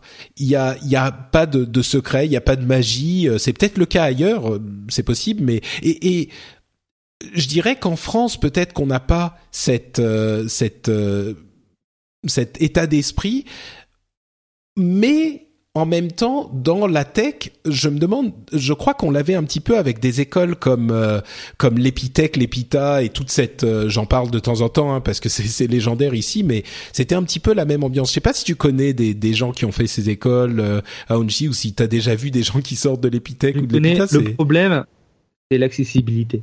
Hmm. Voilà. Non, mais c'est vrai que c'est une bonne école, c'est ce que je connais. Moi, je ne l'ai pas faite, que je suis pas développeur de formation, mais je connais des personnes qui l'ont fait. Je travaille avec des personnes qui, qui ont fait ça. Effectivement, c'est intéressant. Mais c'est un peu comme aux États-Unis, dans le sens où c'est pas accessible à tous. L'école 42, là, euh, moi, j'ai pas lu l'article parce que j'ai des problèmes avec euh, Xavier et son ego, même si j'aime bien ce qu'il fait par moment, mais j'ai un problème avec lui. Euh, mais l'école 42, elle est accessible. Elle est accessible à tous. Elle n'a pas besoin de, de, payer les 5000 euros ou, plus euh, d'accessibilité à l'école. et en plus, aux États-Unis, euh, aux États-Unis, c'est beaucoup plus que ça. Généralement, euh, les, les, frais sont très importants, et donc c'est encore plus incroyable aux États-Unis une école gratuite, quoi. Donc Bon. Un, dernier truc que je trouvais top aussi, euh, très rapidement, c'est que ils, expliquent là-dedans, je le savais pas, que dans cette école, tu, tu, la durée de ton cursus dans cette école euh, dépend de, de, ton travail et de ton investissement et de la façon dont tu avances. Il y en a qui vont boucler leur formation en deux ans, d'autres en cinq, euh, parce que tu dois juste réussir des projets et tu dois pas suivre des cours finalement. Et je trouve que ce principe est hyper intéressant. Il pourrait être carrément porté dans tout un, modèle euh, de, fonctionnement d'entreprise aujourd'hui. On voit que on demande aux gens d'être là euh, souvent aux mêmes horaires toute la journée, à part euh, situation contractuelle particulière. Euh, mais en fait, il y a des personnes qui vont remplir certaines tâches en, deux minutes et d'autres, il va leur falloir une heure, inversement sur d'autres tâches. Je trouve que ce, ce principe est hyper intéressant et il devrait être euh, porté sur plein d'autres domaines, à mon avis. Ouais, Pour moi revenir, je suis sais pas si c'est comme en, en, en- aux États-Unis, c'est comme en France, mais il faut savoir qu'en France, l'école 42 est ouverte à tous, étudiants, chômeurs, comme, per- comme per- aussi personne, une personne qui travaille. Elle est vraiment ouverte à tous. Elle n'est pas juste ouverte aux étudiants. Quelqu'un qui travaille, qui a un métier, qui a envie de se de devenir développeur, de changer de voie, peut très bien aller à l'école 42. Donc effectivement, Ouais. c'est normal que cursus soit pas sur un an, puisque ces personnes-là n'ont pas forcément le temps, ils ont un travail à côté. Euh, Ils doivent y ça, je suis pas sûr. libre. Par contre, hein. Une fois que t'es dans l'école, t'es dans l'école. Hein. Tu peux pas garder ton travail. Euh, tu peux pas garder ton travail à côté. Euh, par contre, tu peux effectivement, c'est ouvert à tous et c'est dans la piscine. Une fois que t'es sélectionné, t'es dans la piscine pendant un mois et là tu peux rester et, et, et c'est. Mais mais par contre, euh, tu peux pas continuer à faire autre chose à côté. Hein, je pense pas. Ou peut-être un petit boulot, mais tu vas pas garder ton boulot euh, euh, 35 heures ou 40 par semaine. Euh, Ça, je pense pas. Mais mais par contre, sans aller jusqu'au, moi je suis un grand euh, partisan du télétravail, mais même sans aller jusque là, ce qu'il disait était euh, était à mon sens, enfin moi m'a m'a parlé l'idée que on demande aux étudiants de tous apprendre la même chose au même rythme. C'est ça n'a pas de sens en fait. Il y a des gens qui vont apprendre la- un truc en un an, d'autres ça va leur prendre un an et demi, d'autres deux ans. Enfin, c'est c'est Ouais. normal. On n'est pas tous pareils, quoi. Et cette idée dans l'éducation où tout le monde est censé apprendre la même chose au même rythme, je comprends pourquoi. Je sais pourquoi ça fonctionne comme ça, mais mais c'est vrai qu'on se pose jamais la question et euh, et, et cette euh, approche, enfin. Comme tu le disais, Aounchi, il y a peut-être pas que des trucs à garder dans cette école, mais il y a des idées différentes et intéressantes qui, qui seraient peut-être bon de d'examiner en tout cas, je crois. Alors, je vais juste ouvrir un petit peu plus ce débat. Euh, moi, je, ma compagne est enseignante. Donc, j'ai eu un petit peu un, débat sur elle, sur l'enseignement. Euh, il y a différents types d'enseignement. Il y a par exemple le Montessori qui est plus euh, sur suivre l'élève. Et ma compagne disait il n'y a pas une seule méthode d'enseignement parfait. C'est un mixte de plusieurs choses. Aujourd'hui, l'éducation nationale telle qu'on l'a en France, c'est tout le monde au même rythme. Mais elle le dit pour avoir des élèves en permanence, ça fait de toute façon, on, peut être égaux en moyens pour apprendre, mais on n'est pas égaux pour apprendre parce qu'on n'est pas fait pareil, on n'a pas les mêmes problèmes. Quand on arrive à l'école, euh, le matin, on s'est levé, on a eu des problèmes avec ses parents ou autre. On arrive, on n'est pas forcément dispo. Donc c'est bête, ça. Mais rien que ça fait qu'on n'apprend pas à la même vitesse. Et le monde de l'éducation n'est pas fait pour ça, parce qu'il faudrait au final une école par élève. Ce qui est pas possible, ce qui est techniquement pas possible. Mais il faudrait en fait un mix de plusieurs choses, c'est-à-dire un mix de ce que ce que l'on fait aujourd'hui et un, un mix de ce que fait l'école 42 ou, le, ou, le, ou ce que fait euh, ce qu'au fond Montessori, ce qui sont plus sur le rythme de la personne qui apprend. Ouais, bah écoute, euh, bon, sur ces sages paroles, je vais avancer au sujet suivant en disant que tous les élèves peuvent être égaux devant Instagram, puisqu'il y a désormais 500 millions euh, d'utilisateurs. Il y a deux ans, ils étaient que 300 millions. Donc euh, une progression assez fulgurante, surtout quand on se souvient que Twitter n'a que environ 300-320 millions d'utilisateurs. Et, euh, pardon, d'utilisateurs mensuels. Euh, et non, ils étaient à 250 millions, pardon, il y a deux ans. Et c'est 300 millions d'utilisateurs quotidiens sur Instagram. Alors que euh, chez Twitter, c'est 310, 300, 320 millions d'utilisateurs mensuels. Euh, je, vais, faire plusieurs euh, petits, petits sujets, et puis vous me direz ce qui vous a intéressé là-dedans. Donc, Instagram, bah, ça va super bien. YouTube, il se lance dans la course au streaming live. On en parle beaucoup ces temps-ci. Eh bien, YouTube aura dans son application une la possibilité de du streaming live comme Periscope euh, depuis quelques mois. Euh, Google et Facebook auraient lancé un système qui permet de bloquer automatiquement des vidéos qui ont été retirées de leur euh, plateforme, sans doute basé sur un truc similaire au Content ID dont on parlait tout à l'heure. Là, ça me pose évidemment beaucoup moins de problèmes puisque si c'est une vidéo qui a été jugée comme euh, ne devant pas être sur la plateforme par quelque moyen que ce soit, en plus ensuite on peut discuter de qui a dit qu'elle devait payer, mais si c'est bien fait, bah évidemment le fait qu'elle se fasse réuploader facilement, c'est un problème. Donc là, il identifie la vidéo et automatiquement elle est supprimée. Euh, Ensuite, euh, on, on, parlait de, de, problèmes sur les réseaux sociaux. On a constaté des, euh, des soucis sur Twitter où il y avait des gens qui avaient tweeté des euh, propos qui étaient condamnables dans les pays où ils étaient. On parle du Koweït en l'occurrence, où le fait de d'être athée ou de blasphémer ou d'être homosexuel peut mener à des conséquences dramatiques. Hein, ça peut être la, la peine de mort. Eh bien, il y avait des gens qui faisaient ça de manière, d'une manière qu'ils pensaient anonyme sur Twitter, et des entre guillemets trolls sont allés les identifier sur Twitter, ce qui a mené euh, visiblement, au moins dans un cas, à l'arrestation de la personne. Euh, et donc le troll, il, il, faisait pas ça parce que c'est un adolescent débile, c'était vraiment quelqu'un qui disait, euh, bah voilà, vous avez insulté euh, la religion, euh, maintenant vivez les conséquences. donc j'ai même pas vraiment. Évidemment, c'est dramatique. Euh, c'est pas de la faute de Twitter. Euh, c'est juste comme ça, quoi. Mais c'est c'est très c'est à savoir. Voilà, c'est juste à savoir. Et puis enfin, euh, paranoïa. Mark Zuckerberg a scotché euh, un petit post-it euh, sur sa webcam et son micro dans une photo qu'on a vue. C'est l'informaticien euh, là encore qui relate cette information.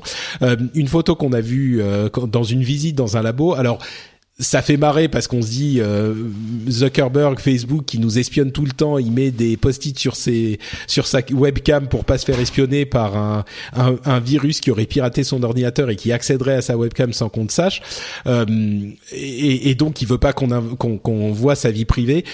Bon, oui, évidemment, c'est le cas. C'est pas plus mal de mettre un petit post-it sur votre webcam, hein, euh, en général, sachez-le. Mais aussi, peut-être qu'il voulait juste lui-même, euh, pas par euh, mégarde, oublier de fermer sa webcam quand il était dans un labo ultra secret où il fallait pas qu'on sache ce qui se passe et, que lui, par mégarde, il le fasse. Mais, mais voilà, c'était un petit truc marrant où Zuckerberg est parano, quoi. Euh, un commentaire sur ces sur ces cinq news ou qu'est-ce que vous avez retenu Quelque chose à dire peut-être?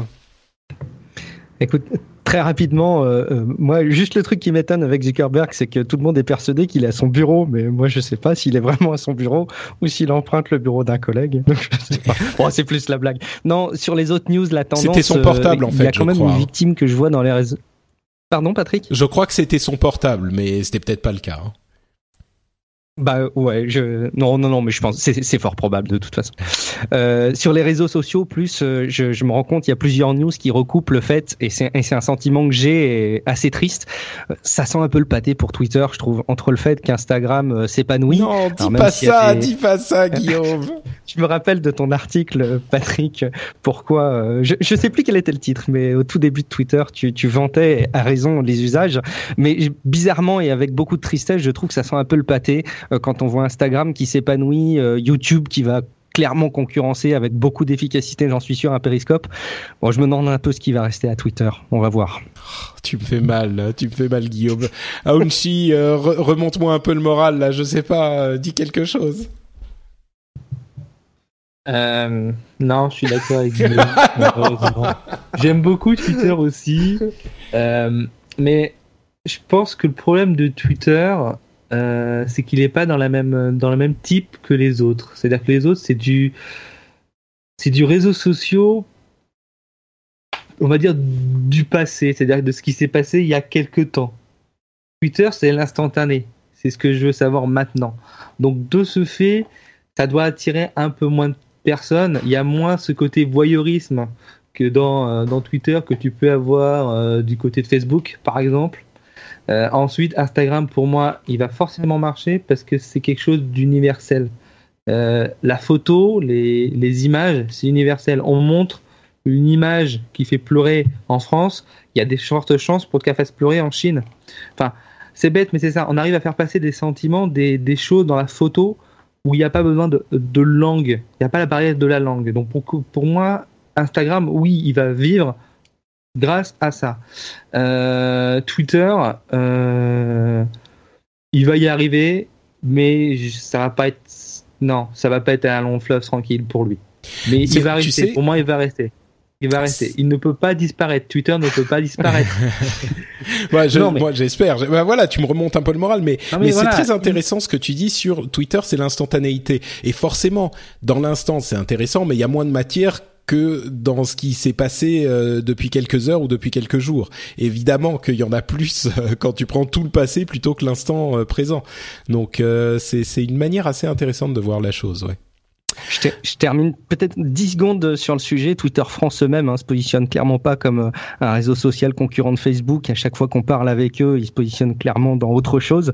Euh, et le classement de l'appli Twitter hein, dans les stores n'est plus dans les réseaux sociaux, mais dans les applications de news. Donc c'est révélateur, je pense. Ouais, tout à fait. Ouais. Non, mais il suffit juste que on regarde juste malheureusement les événements qui se passent. À chaque fois, il y a un événement heureux.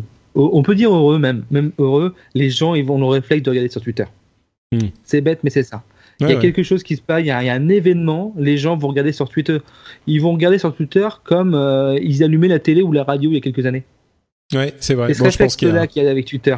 On ne va pas aller forcément sur Facebook. Euh, ceux qui sont sur Twitter vont sur Twitter euh, plutôt que de, de regarder, d'allumer la télé. T'as raison, ouais. Donc bon, il y a de l'espoir, il y a de l'espoir. Autour de moi, au travail, mes collègues sont pas très Twitter, mais on peut le dire avec les événements des, des attentats, au final, ils étaient sur Twitter.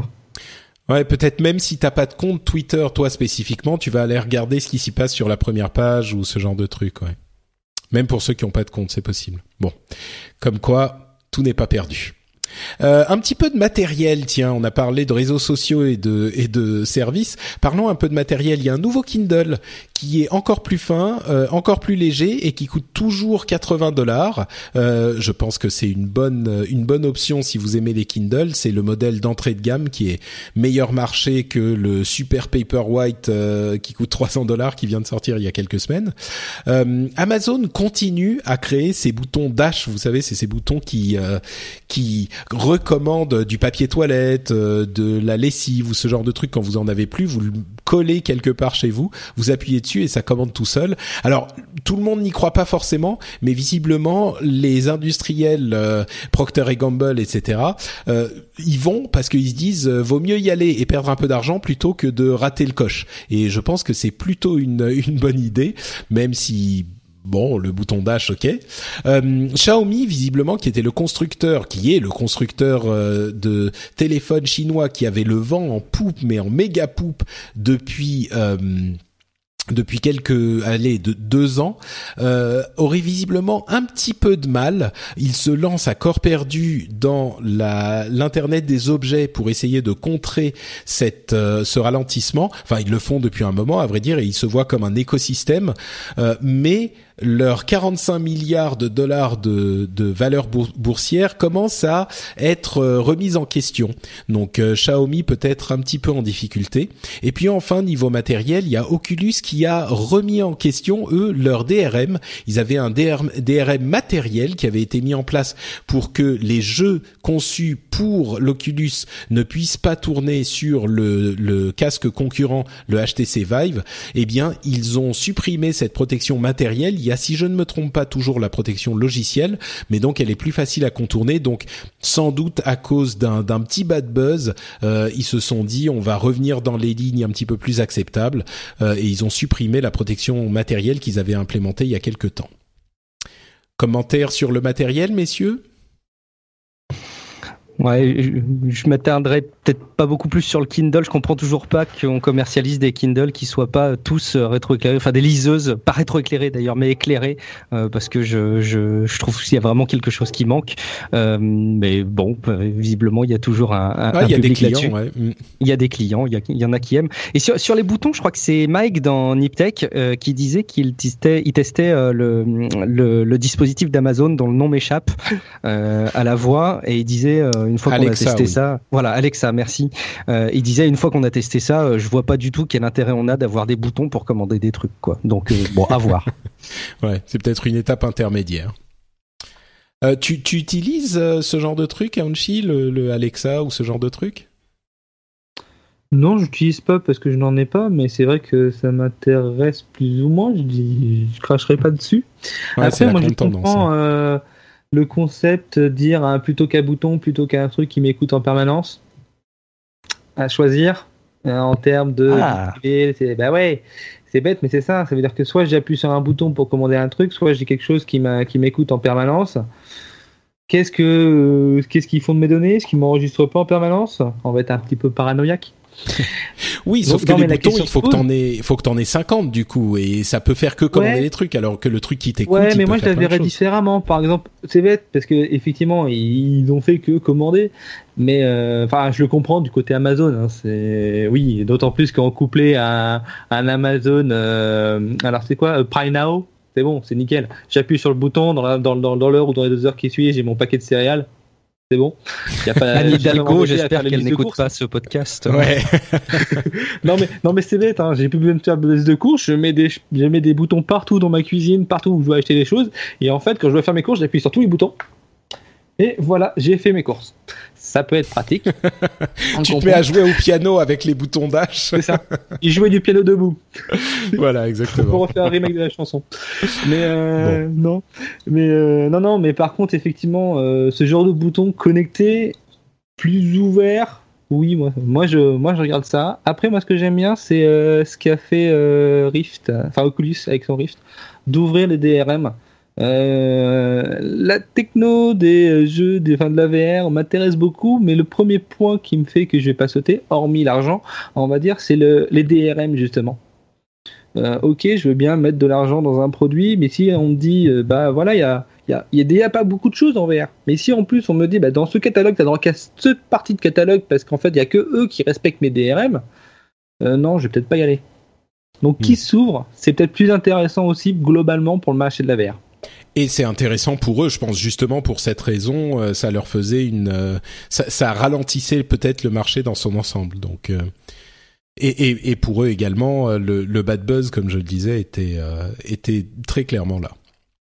Euh, bon, passons ensuite sur les sujets qui nous ont été proposés par les, utilisateurs du Reddit, euh, du, groupe Reddit, du rendez-vous tech.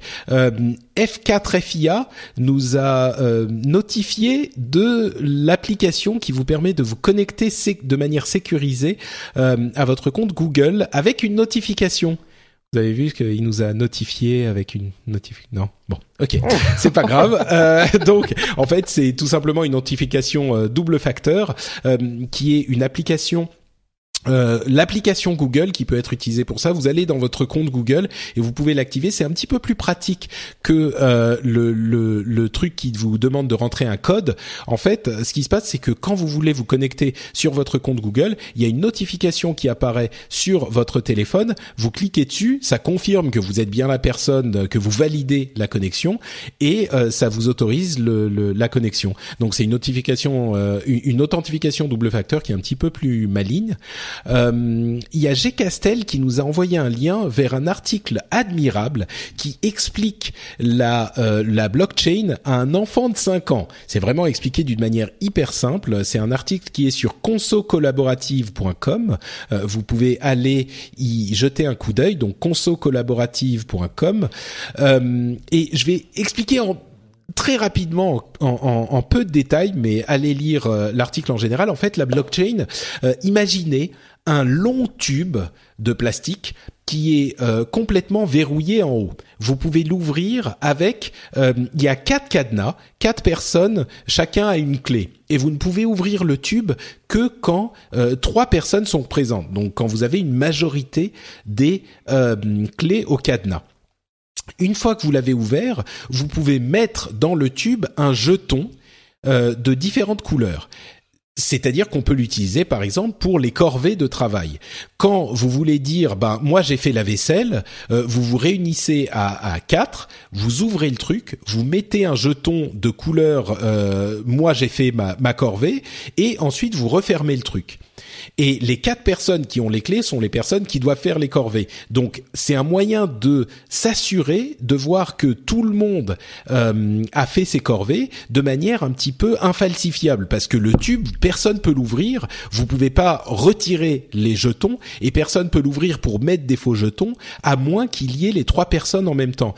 Et donc vous pouvez toujours aller regarder. Tout le monde peut observer. C'est un tube transparent, donc tout le monde peut aller observer euh, ce qu'il y a dans le tube et donc tout le monde peut aller voir avec certitude qui a fait sa corvée ou pas puisque euh, une fois qu'on a ouvert pour ouvrir le, le, truc et y ajouter un jeton, eh ben il faut que les trois personnes soient euh, présentes et soient d'accord sur le fait que la personne a fait sa corvée. Donc Bon, à moins que vous ayez les trois personnes qui soient de connivence et qui mentent sur les corvées, c'est toujours possible, mais euh, le système fonctionne comme ça. Et c'est un tout petit morceau de l'explication et je pense que ça symbolise assez bien ce fait que on a une transaction en fait qui a été validée par le groupe général avec la majorité des gens euh, qui participent au truc et une fois que c'est fait tout le monde peut vérifier que cette transaction est bien valide puisque tout le monde peut aller la regarder. J'ai trouvé cet article et cette analogie assez admirable. Si vous voulez en savoir un petit peu plus, vous allez sur consocollaborative.com et vous cherchez l'article La blockchain expliquée à un enfant de 5 ans. Euh, et enfin, notre Mika, notre ami qui malheureusement ne pouvait pas être là euh, dans cet épisode aujourd'hui, nous a parlé régulièrement du euh, de l'OS Remix OS, qui est en fait une version d'Android qui a été pensée pour ressembler entre guillemets à un OS moderne type Windows ou OS 10. Et il y a différents euh, constructeurs qui commencent à s'intéresser à cet OS. Donc je rappelle le nom, hein, c'est Remix OS. Il y a différents constructeurs qui commencent à s'intéresser à l'OS, certains petits, certains un peu plus grands. Il y a Acer notamment qui va lancer des PC portables sous Remix OS. Euh, donc c'est un petit peu encore une autre version de euh, Linux, puisque Android, bah, c'est un petit peu Linux, hein, mine de rien, mais une autre version qui prend toute la base de Android, qui n'a pas besoin de réinventer la roue à chaque fois, et qui le met à la sauce Windows pour une plus grande facilité d'utilisation sur euh, euh, format clavier souris. donc peut-être commencer à surveiller du coin de l'œil Remix OS, ça vous rendra peut-être des services. Et un grand merci à Mika de nous en avoir parlé sur le Reddit du rendez-vous tech. Là encore, je me retourne vers mes deux invités. Quelque chose à ajouter sur ces différents sujets? Euh, L'object chain, la, la, vidéo, euh, enfin l'explication effectivement incontournable, allez regarder, c'est vraiment poétique presque, c'est génial. avec les euh, enfants qui font les corvées, c'est magnifique. Il y a un côté merveilleux. Sur sur sur Remix OS, je trouve l'idée hyper séduisante et je crois qu'il y a de très nombreux de très nombreuses personnes qui sont intéressées par ce dispositif parce qu'on connaît le rôle des apps mobiles et qu'elles ont beaucoup de sens finalement sur un ordinateur, etc. après, moi, je me pose vraiment la question de la pérennité de, ce, de, cet OS spécifique là, euh, parce que clairement pour moi, Remix OS, c'est, euh, on va dire, euh, c'est, c'est Chrome OS dans trois ans, quoi. Enfin, je, c'est, ça me donne cette impression là, et j'imagine qu'il y aura pas trop trop de place pour un Remix OS dans quelques années. Enfin, l'avenir nous le dira en tout cas. Tu veux dire que Chrome OS va évoluer vers une forme qui sera similaire à celle de, de ce qu'est Remix OS aujourd'hui et que ouais, donc, ouais. Hmm. C'est ça, c'est ça. Le, le, signe le plus fort étant la disponibilité des apps Android sur euh, sur Chrome, euh, sur Chrome OS, qui a été annoncé il y a pas longtemps. Ouais, ouais. C'est possible, c'est possible. Euh, on autre chose, Aunchi, ou on continue? Non, juste sur la blockchain. Non, mais pas forcément à des gamins de 5 ans, mais euh, ouais, ça c'est incontournable. Il faut comprendre la blockchain parce qu'aujourd'hui on le voit pas, mais ça va arriver. On va, c'est la technologie du, du futur qu'on ne verra pas forcément, mais qui sera partout. c'est possible. C'est presque les fondements. C'est comme un, c'est comme Internet. Voilà. On la verra pas forcément, mais ce sera, ce sera là en permanence. Donc faut la comprendre. Et sur Romix OS, euh, il faut, faut, s'y intéresser parce que pour moi, c'est les OS comme Chrome OS, Romix OS euh, en évolué c'est le l'ordinateur de demain pour 80% euh, des gens, pas pour les gens comme nous qui sommes euh, geeks, amoureux de la tech, euh, des power users de l'ordinateur. Mais pour 80% des gens, leur, en fait, leur, premier ordinateur, c'est une tablette. Voilà. Mais ouais, oui, ça, les tablettes, c'est possible. Mais en fait, ouais, je crois que tu as raison. Il y a quelque chose d'intéressant dans l'idée d'un, d'un, de cet OS qui a été conçu pour être simple, mais qui est adapté au clavier à la souris, euh, peut-être pour c'est une, une, bonne réponse intermédiaire entre l'interface touch et un ordinateur sous Windows ou macOS pour. Euh, ouais. Nous, on a grandi avec l'ordinateur normal qui avait un clavier et une souris, et on arrive à la tablette. Mais les générations d'aujourd'hui font le chemin inverse. Commence avec une tablette, un smartphone dans les mains, pour finir avec un clavier ou une souris. Donc mm. il faut effectivement quelque chose peut-être pour accompagner ce changement. C'est sûr que si tu mets euh, à quelqu'un qui n'a connu que euh, Android ou même encore plus euh, iOS, tu le mets devant un, Windows ou un Mac, il va se liquéfier quoi. C'est c'est pas possible, c'est trop compliqué donc. bon, euh, à, suivre en tout cas Remix OS comme euh, Chrome OS évidemment. Et euh, en conclusion, il y avait plusieurs sujets qui restaient des reliquats de la WWDC, comme par exemple le fait qu'un iPad peut remplacer l'Apple TV pour l'utilisation d'HomeKit, qui plaira à certains, le fait qu'on peut utiliser, qu'on peut sauvegarder les images de dans iOS 10, on peut sauvegarder les, les images, les photos qu'on a pris en format RAW, ça parlera aux photographes. Euh, le fait qu'il semble qu'il y ait un iPhone 7 en version Pro, euh, donc il y aurait trois versions de l'iPhone 7 qui arrivent dans quelques mois, dont une en version Pro avec 256 Go euh, de stockage et bien sûr un prix un petit peu plus élevé. le fait qu'on a des lentilles Zeiss qui seraient adaptables à un iPhone, alors là c'est quand même un gros point d'interrogation qui, qui vient se poser là, hein, des lentilles professionnelles Zeiss sur un iPhone Peut-être, pourquoi pas, mais ça me semble un petit peu d'être de l'ordre du gadget. Jérôme avait l'air de dire que c'est pas non plus hyper sérieux, mais mais ça se vend, donc pourquoi pas. Euh, mais je voudrais m'attarder sur un autre sujet qui est celui de la, euh, vie privée et du chiffrement des données sous iOS 10 et d'iOS 10 lui-même euh, pour dire d'une part que la question de la differential privacy euh, qui a été évoquée euh, dans notre émission sur euh, la WWDC et très longuement par Apple eux-mêmes sera en opt-in, c'est-à-dire qu'il faudra, par défaut, Apple ne collectera aucune donnée sur vous. Si vous acceptez, ils collecteront, ils collecteront les données en differential privacy, donc qui essayera de, enfin a priori qui protégera votre vie privée autant que possible. Euh, mais donc même cette version de des collectes des données chez, chez Apple sera en opt-in et même pas en opt-out. Donc euh, ils font vraiment un gros effort dans ce domaine et dans l'esprit de la blockchain expliquée aux enfants de 5 ans, donc euh, aux, gens que nous sommes parce qu'on n'y comprend rien à cette histoire de differential privacy, pour expliquer en deux mots la manière dont ça fonctionne, pour vous donner une vague idée, c'est que euh, en fait, on floute, comme on le disait dans l'épisode précédent, on floute la, euh, les données et on, perd un petit peu en précision, mais on gagne en, en, en absence de traçabilité. Et donc, je donne un exemple. On va dire, euh, on voudrait savoir ce que disent les gens euh, en, en, général euh, sur euh, une question. Vous aimez le rouge ou pas? Je dis quelque chose complètement au hasard, hein, c'est théorique pour parler de la differential privacy. Vous aimez le rouge ou pas? Les gens vont répondre oui ou non. On va poser la question à 10 personnes. Eh bien, à 5 de ces personnes, on va prendre la réponse effective qu'ils ont donnée. Mais pour les cinq autres, on va pas utiliser la réponse qu'ils donnent, mais une réponse donnée aléatoirement de oui ou non.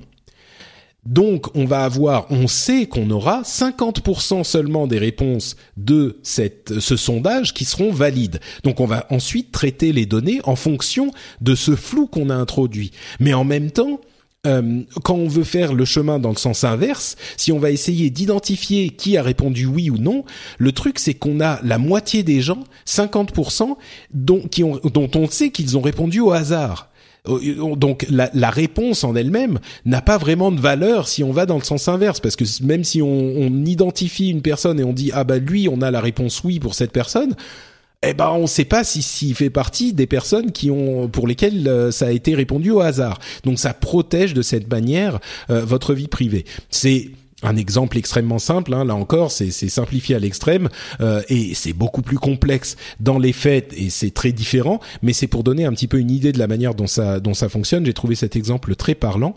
Euh, et toujours dans la question de la vie privée, ils ont euh, fourni le cœur de l'OS iOS 10 de manière non chiffrée. Pour euh, la, bêta. Et ça a surpris beaucoup de gens qui se demandaient pourquoi ils avaient fait ça. Et ils ont confirmé que euh, c'était volontaire, hein, c'était pas une erreur, dont, comme certains le pensaient. Euh, et ils ont confirmé que c'était le cas parce que ça permet aux experts en sécurité informatique d'explorer le cœur de l'OS sous tous les, les sous toutes les coutures, de signaler les euh, problèmes de sécurité qui peut y avoir dedans, et donc pour Apple de corriger ces problèmes de sécurité. C'est une euh, politique euh, classique quand on veut avoir un OS qui est hyper sécurisé, puisque les, les failles, si elles existent, existent au vu et au su de tous, ou elles sont beaucoup plus faciles à trouver que si les gens doivent essayer de trouver des failles en faisant des recherches un petit peu alambiquées. Et dans ce cas-là, souvent, les failles sont trouvées par des gens qui sont mal intentionnés ou par les euh, services de renseignement avant que le public en général ne soit au courant. Euh, quand je dis le public, c'est la, les experts en sécurité et Apple, qui est dans le même sac, souvent, euh, enfin Apple, le, constructeur, le concepteur de, du logiciel ou du matériel, ne l'apprend qu'après euh, certains de ces experts qui ont des grosses ressources. Donc euh, là, c'est un moyen d'avoir encore plus d'yeux tournés sur le fonctionnement de l'OS et donc de corriger les failles et donc de faire en sorte qu'il soit encore plus difficile d'avoir les informations qui sont protégées par le chiffrement du système. Donc un engagement assez fort là encore d'Apple en, euh, qui correspond à son à son business model, hein, à son modèle d'affaires, à la manière dont ils font de l'argent. Ils essayent encore plus que jamais d'être la société qui protège euh, vos données. Donc euh, voilà pour les, les petits reliquats de la WWDC. J'imagine que ça vous inspire ça vous inspire des choses toutes ces histoires de, de differential privacy et de cœur non chiffré de d'OS 10, d'iOS 10. Si on relit les sujets du podcast, j'arrive à me demander si cette, euh, si cette euh, façon de fonctionner euh, qui est proposée par Apple d'analyser ou de faire en tout cas de l'analyse de données, mais en respectant la vie privée, peut pas solutionner à long terme certaines problématiques. On parlait tout à l'heure d'aller scanner les comptes Facebook et les comptes Twitter des, des gens quand ils voyagent pour savoir s'ils sont dangereux ou pas. Je, schématise à peine. J'arrive à me demander s'il n'y a pas des technologies qui pourraient là apporter un embryon de solution par rapport aux problématiques qui sont soulevées. mais voilà, on va pas euh, je pense, redire ce que vous avez déjà très bien dit dans le podcast en, affirmant le, la politique d'Apple qui est de dire euh, vous allez avoir des solutions euh, techniques qui seront avancées, peut-être pas aussi avancées qu'ailleurs, mais on, préservera vos données et votre vie privée avant tout, et c'est très louable et c'est une, une, bonne piste à mon sens. Avec du recul, je me demande si c'est pas l'Apple Team Cook qu'on est en train de voir se, se dessiner. Je j'ai pas souvenir d'autant d'appui, puis c'était peut-être pas le moment. Hein. Ouais, c'était pas, pas la même époque. Je pense que c'était pas la même époque, mais, clairement, je pense que c'est aussi une manière euh, pour Tim Cook d'affirmer euh, la façon euh, qu'il a de voir les choses dans la technologie et, et, la façon qu'il a de voir Apple. et c'est très bien, tant mieux. Enfin, moi, je, je suis vachement là-dedans, donc allez-y, continuez. ouais, je crois qu'effectivement il y a euh, plus que l'Apple Watch ou des nouveaux produits, en tout cas pour le moment. Euh, je crois que c'est une euh, clairement une caractéristique qui, qui est en train de définir l'Apple de Tim Cook. et c'est intéressant parce que c'est différent de l'impulsion, de la direction qu'on avait avant. enfin, c'est différent on, il faut encore attendre. Hein. On a, est qu'au début de l'Apple de Tim Cook, mais euh, ça le caractérise plus, je pense effectivement que d'autres aspects qu'on avait avant. Euh, Aounchi, pour conclure euh, les, réflexions tech euh, sur le podcast, est-ce que tu as quelque chose à ajouter sur ces, nouvelles sur Apple? Oui, je salue Apple de cette mouvance. J'ai presque, on en a presque l'impression d'avoir un, un œuf d'autruche qui se fendille où on peut voir un petit peu en commencer à voir à l'intérieur. euh, avant, non mais avant, bien cette image. Tout était secret, tout était secret, on ne voyait rien, on ne pouvait découvrir que les produits aux annonces. Ça commence à se fendiller, on commence à voir peut-être une partie d'ouverture. D'ailleurs, la méthode qu'ils ont euh, choisi de, de, de, fournir en bêta leur, leur, le cœur d'iOS, iOS, qu'il faut, enfin, juste regarder qu'aujourd'hui, Apple est un constructeur de téléphone mobile quand on regarde les chiffres. Ils, ah oui, oui, c'est certain. plus de téléphone mobile qu'autre chose. Donc, ils sont en train de montrer à tout le monde comment fonctionne euh, leur, leur outil phare, leur objet phare qu'ils vendent, qui est leur cœur de leur business, quand même. Faut, faut juste avoir ça en tête. Donc, moi, je salue. C'est une démarche, on va dire, emprunté en open source, puisque l'open source, le Ah, base de la sécurité oui. de l'open source vient de là complètement. C'est les sources sont ouvertes pour faire en sorte que toutes les personnes qui se connaissent en sécurité travaillent dessus, voient les failles de sécurité, les remontent pour les corriger. Donc ça, je trouve que c'est une très bonne mouvance, honnêtement. Et et sur le, le differential, euh, j'ai bouffé le nom. Euh, Differential privacy, ouais. voilà, privacy, je trouve ça très bien aussi parce que ça prouve une, ça montre une alternative euh, de ce que fait euh, Amazon, Google ou, euh, ou même Microsoft, de dire voilà, on peut, on peut techniquement vous offrir des services équivalents d'une autre manière. Ouais. Je, dirais que sur bien. ça, il va falloir attendre de voir à quel point c'est équivalent. hein. Ça se trouve, euh, ça sera pas du tout aussi efficace. On verra, mais euh, La promesse est là. ouais, ouais, c'est sûr. Euh, et d'ailleurs, pour préciser, ils font leur travail de machine learning pas uniquement sur les données qui leur remontent des utilisateurs. C'est ça, ça sera euh, pour un usage spécifique, mais leur euh, apprentissage se fait ailleurs, se fait sur des, des photos euh, publiquement. euh, ut- disons que pour apprendre à reconnaître des chiens, ils prennent des photos de chiens qui existent par, qui, qui sont disponibles. Ils, ils le font pas, ils peuvent le faire sur d'autres euh, euh, sets de données, quoi. Euh, bon bah écoutez, c'est un épisode finalement assez bien rempli. Euh, je pense qu'on va pouvoir euh, se, se quitter euh, repu. Donc, euh, mais avant ça, évidemment, j'aimerais que vous nous disiez où on peut vous retrouver euh, sur Internet. Euh, Aounchi, tu, tu évoquais ton compte Twitter euh, privé. Est-ce que tu voudrais nous dire où on peut te retrouver? Non, mon compte Twitter n'est pas privé, il est même Oui, public. pardon, mais je veux dire public, mais mais secret, enfin qui n'utilise pas ta vraie identité de super-héros. Ouais, ouais, ouais, c'est ça. Euh, c'est aonchi underscore Oshova. Je pense que Patrick, tu vas le mettre dans, dans les notes de l'émission. Donc il est, il Exactement. est public. Vous pouvez euh, me, me suivre, m'interpeller euh, comme vous voulez là-dessus. Aucun problème. Il est ouvert pour ça. Ça marche, merci Aounchi. Euh, Guillaume. Euh, moi, vous me retrouverez sur Twitter tant que Twitter, Twitter vivra, pardon, Guillaume Vendée. Euh, et puis, bah, vous pouvez aller jeter un coup d'œil quand, euh, évidemment, les podcasts se relanceront. Tech Café, comme des poissons dans l'eau, qui est plus sur le, le développement personnel et, le- et le bien-être. Et puis, occasionnellement, dans, dans Club JDR, qui est un podcast d'enregistrement de live play de jeux de rôle, parfois par Skype, parfois autour de table. Donc, si le sujet vous intéresse, allez jeter un coup d'œil. C'est marrant, ça vous enregistrez vos parties de jeux de rôle. Ouais, en fait, c'est euh, alors c'est un autre podcasteur. Décidément, tout ça se, se tient la main, euh, qui est Jean-Michel Abrassard, qui anime euh, un podcast qui s'appelle Scepticisme scientifique, euh, qui est également un passionné de jeux de rôle et qui enregistre ses, ses parties sur table. Euh, et nous, on fait en parallèle dans le même podcast, on diffuse des, des enregistrements de parties qu'on fait par Skype. Euh, donc voilà, on a fait quelques scénarios, on, on, évolue un petit peu dans le sujet parce qu'il y a besoin de trouver un format, mais c'est très rigolo à, à faire et, et je l'espère à écouter en tout cas. Bah écoute, je suis sûr que de nombreux auditeurs euh, iront jeter un coup d'oreille pour se replonger peut-être dans cette euh, ambiance du jeu de rôle euh, papier que peut-être on a on n'a plus forcément le temps de de, de faire nous-mêmes. Donc euh, Club JDR, très bien, c'est noté. Et paf, un petit coup de vieux.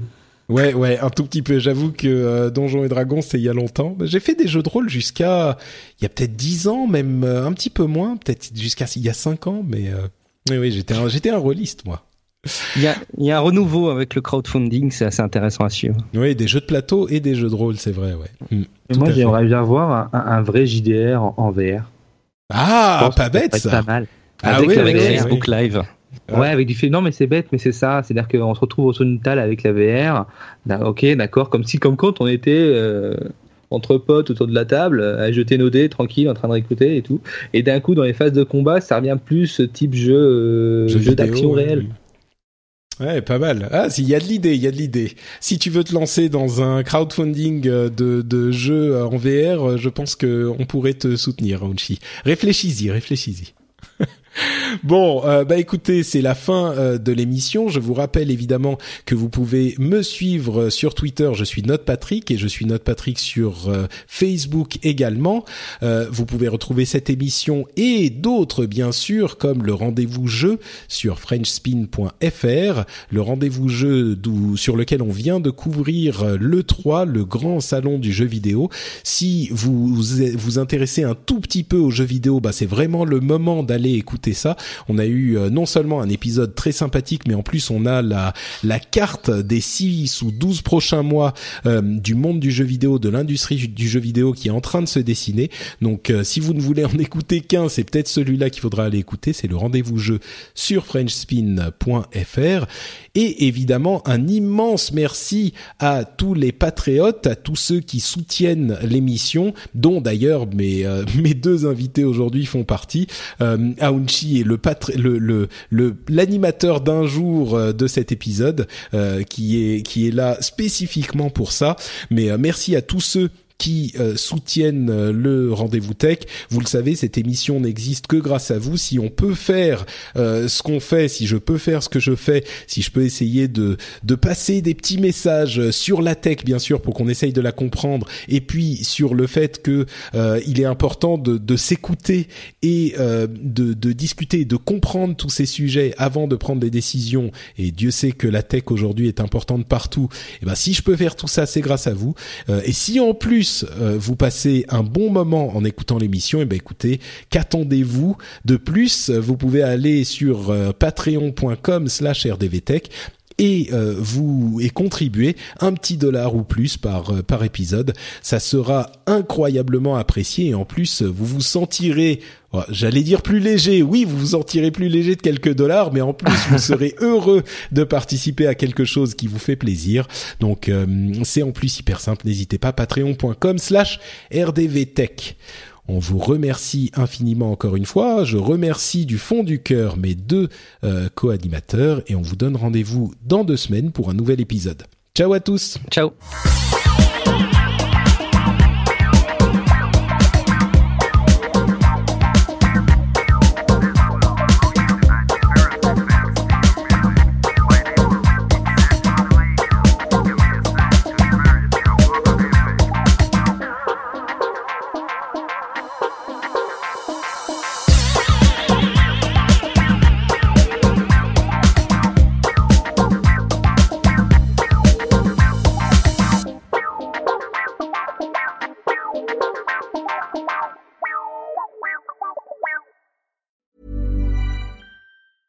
Normally, being a little extra might be a bit much, but not when it comes to healthcare. That's why United Healthcare's Health Protector Guard fixed indemnity insurance plans, underwritten by Golden Rule Insurance Company, supplement your primary plan so you manage out of pocket costs. Learn more at uh1.com. When you make decisions for your company, you look for the no brainers. If you have a lot of mailing to do, stamps.com is the ultimate no brainer. Use the Stamps.com mobile app to mail everything you need to keep your business running with up to 89% off USPS and UPS. Make the same no-brainer decision as over 1 million other businesses with Stamps.com. Use code PROGRAM for a special offer. That's Stamps.com, code PROGRAM.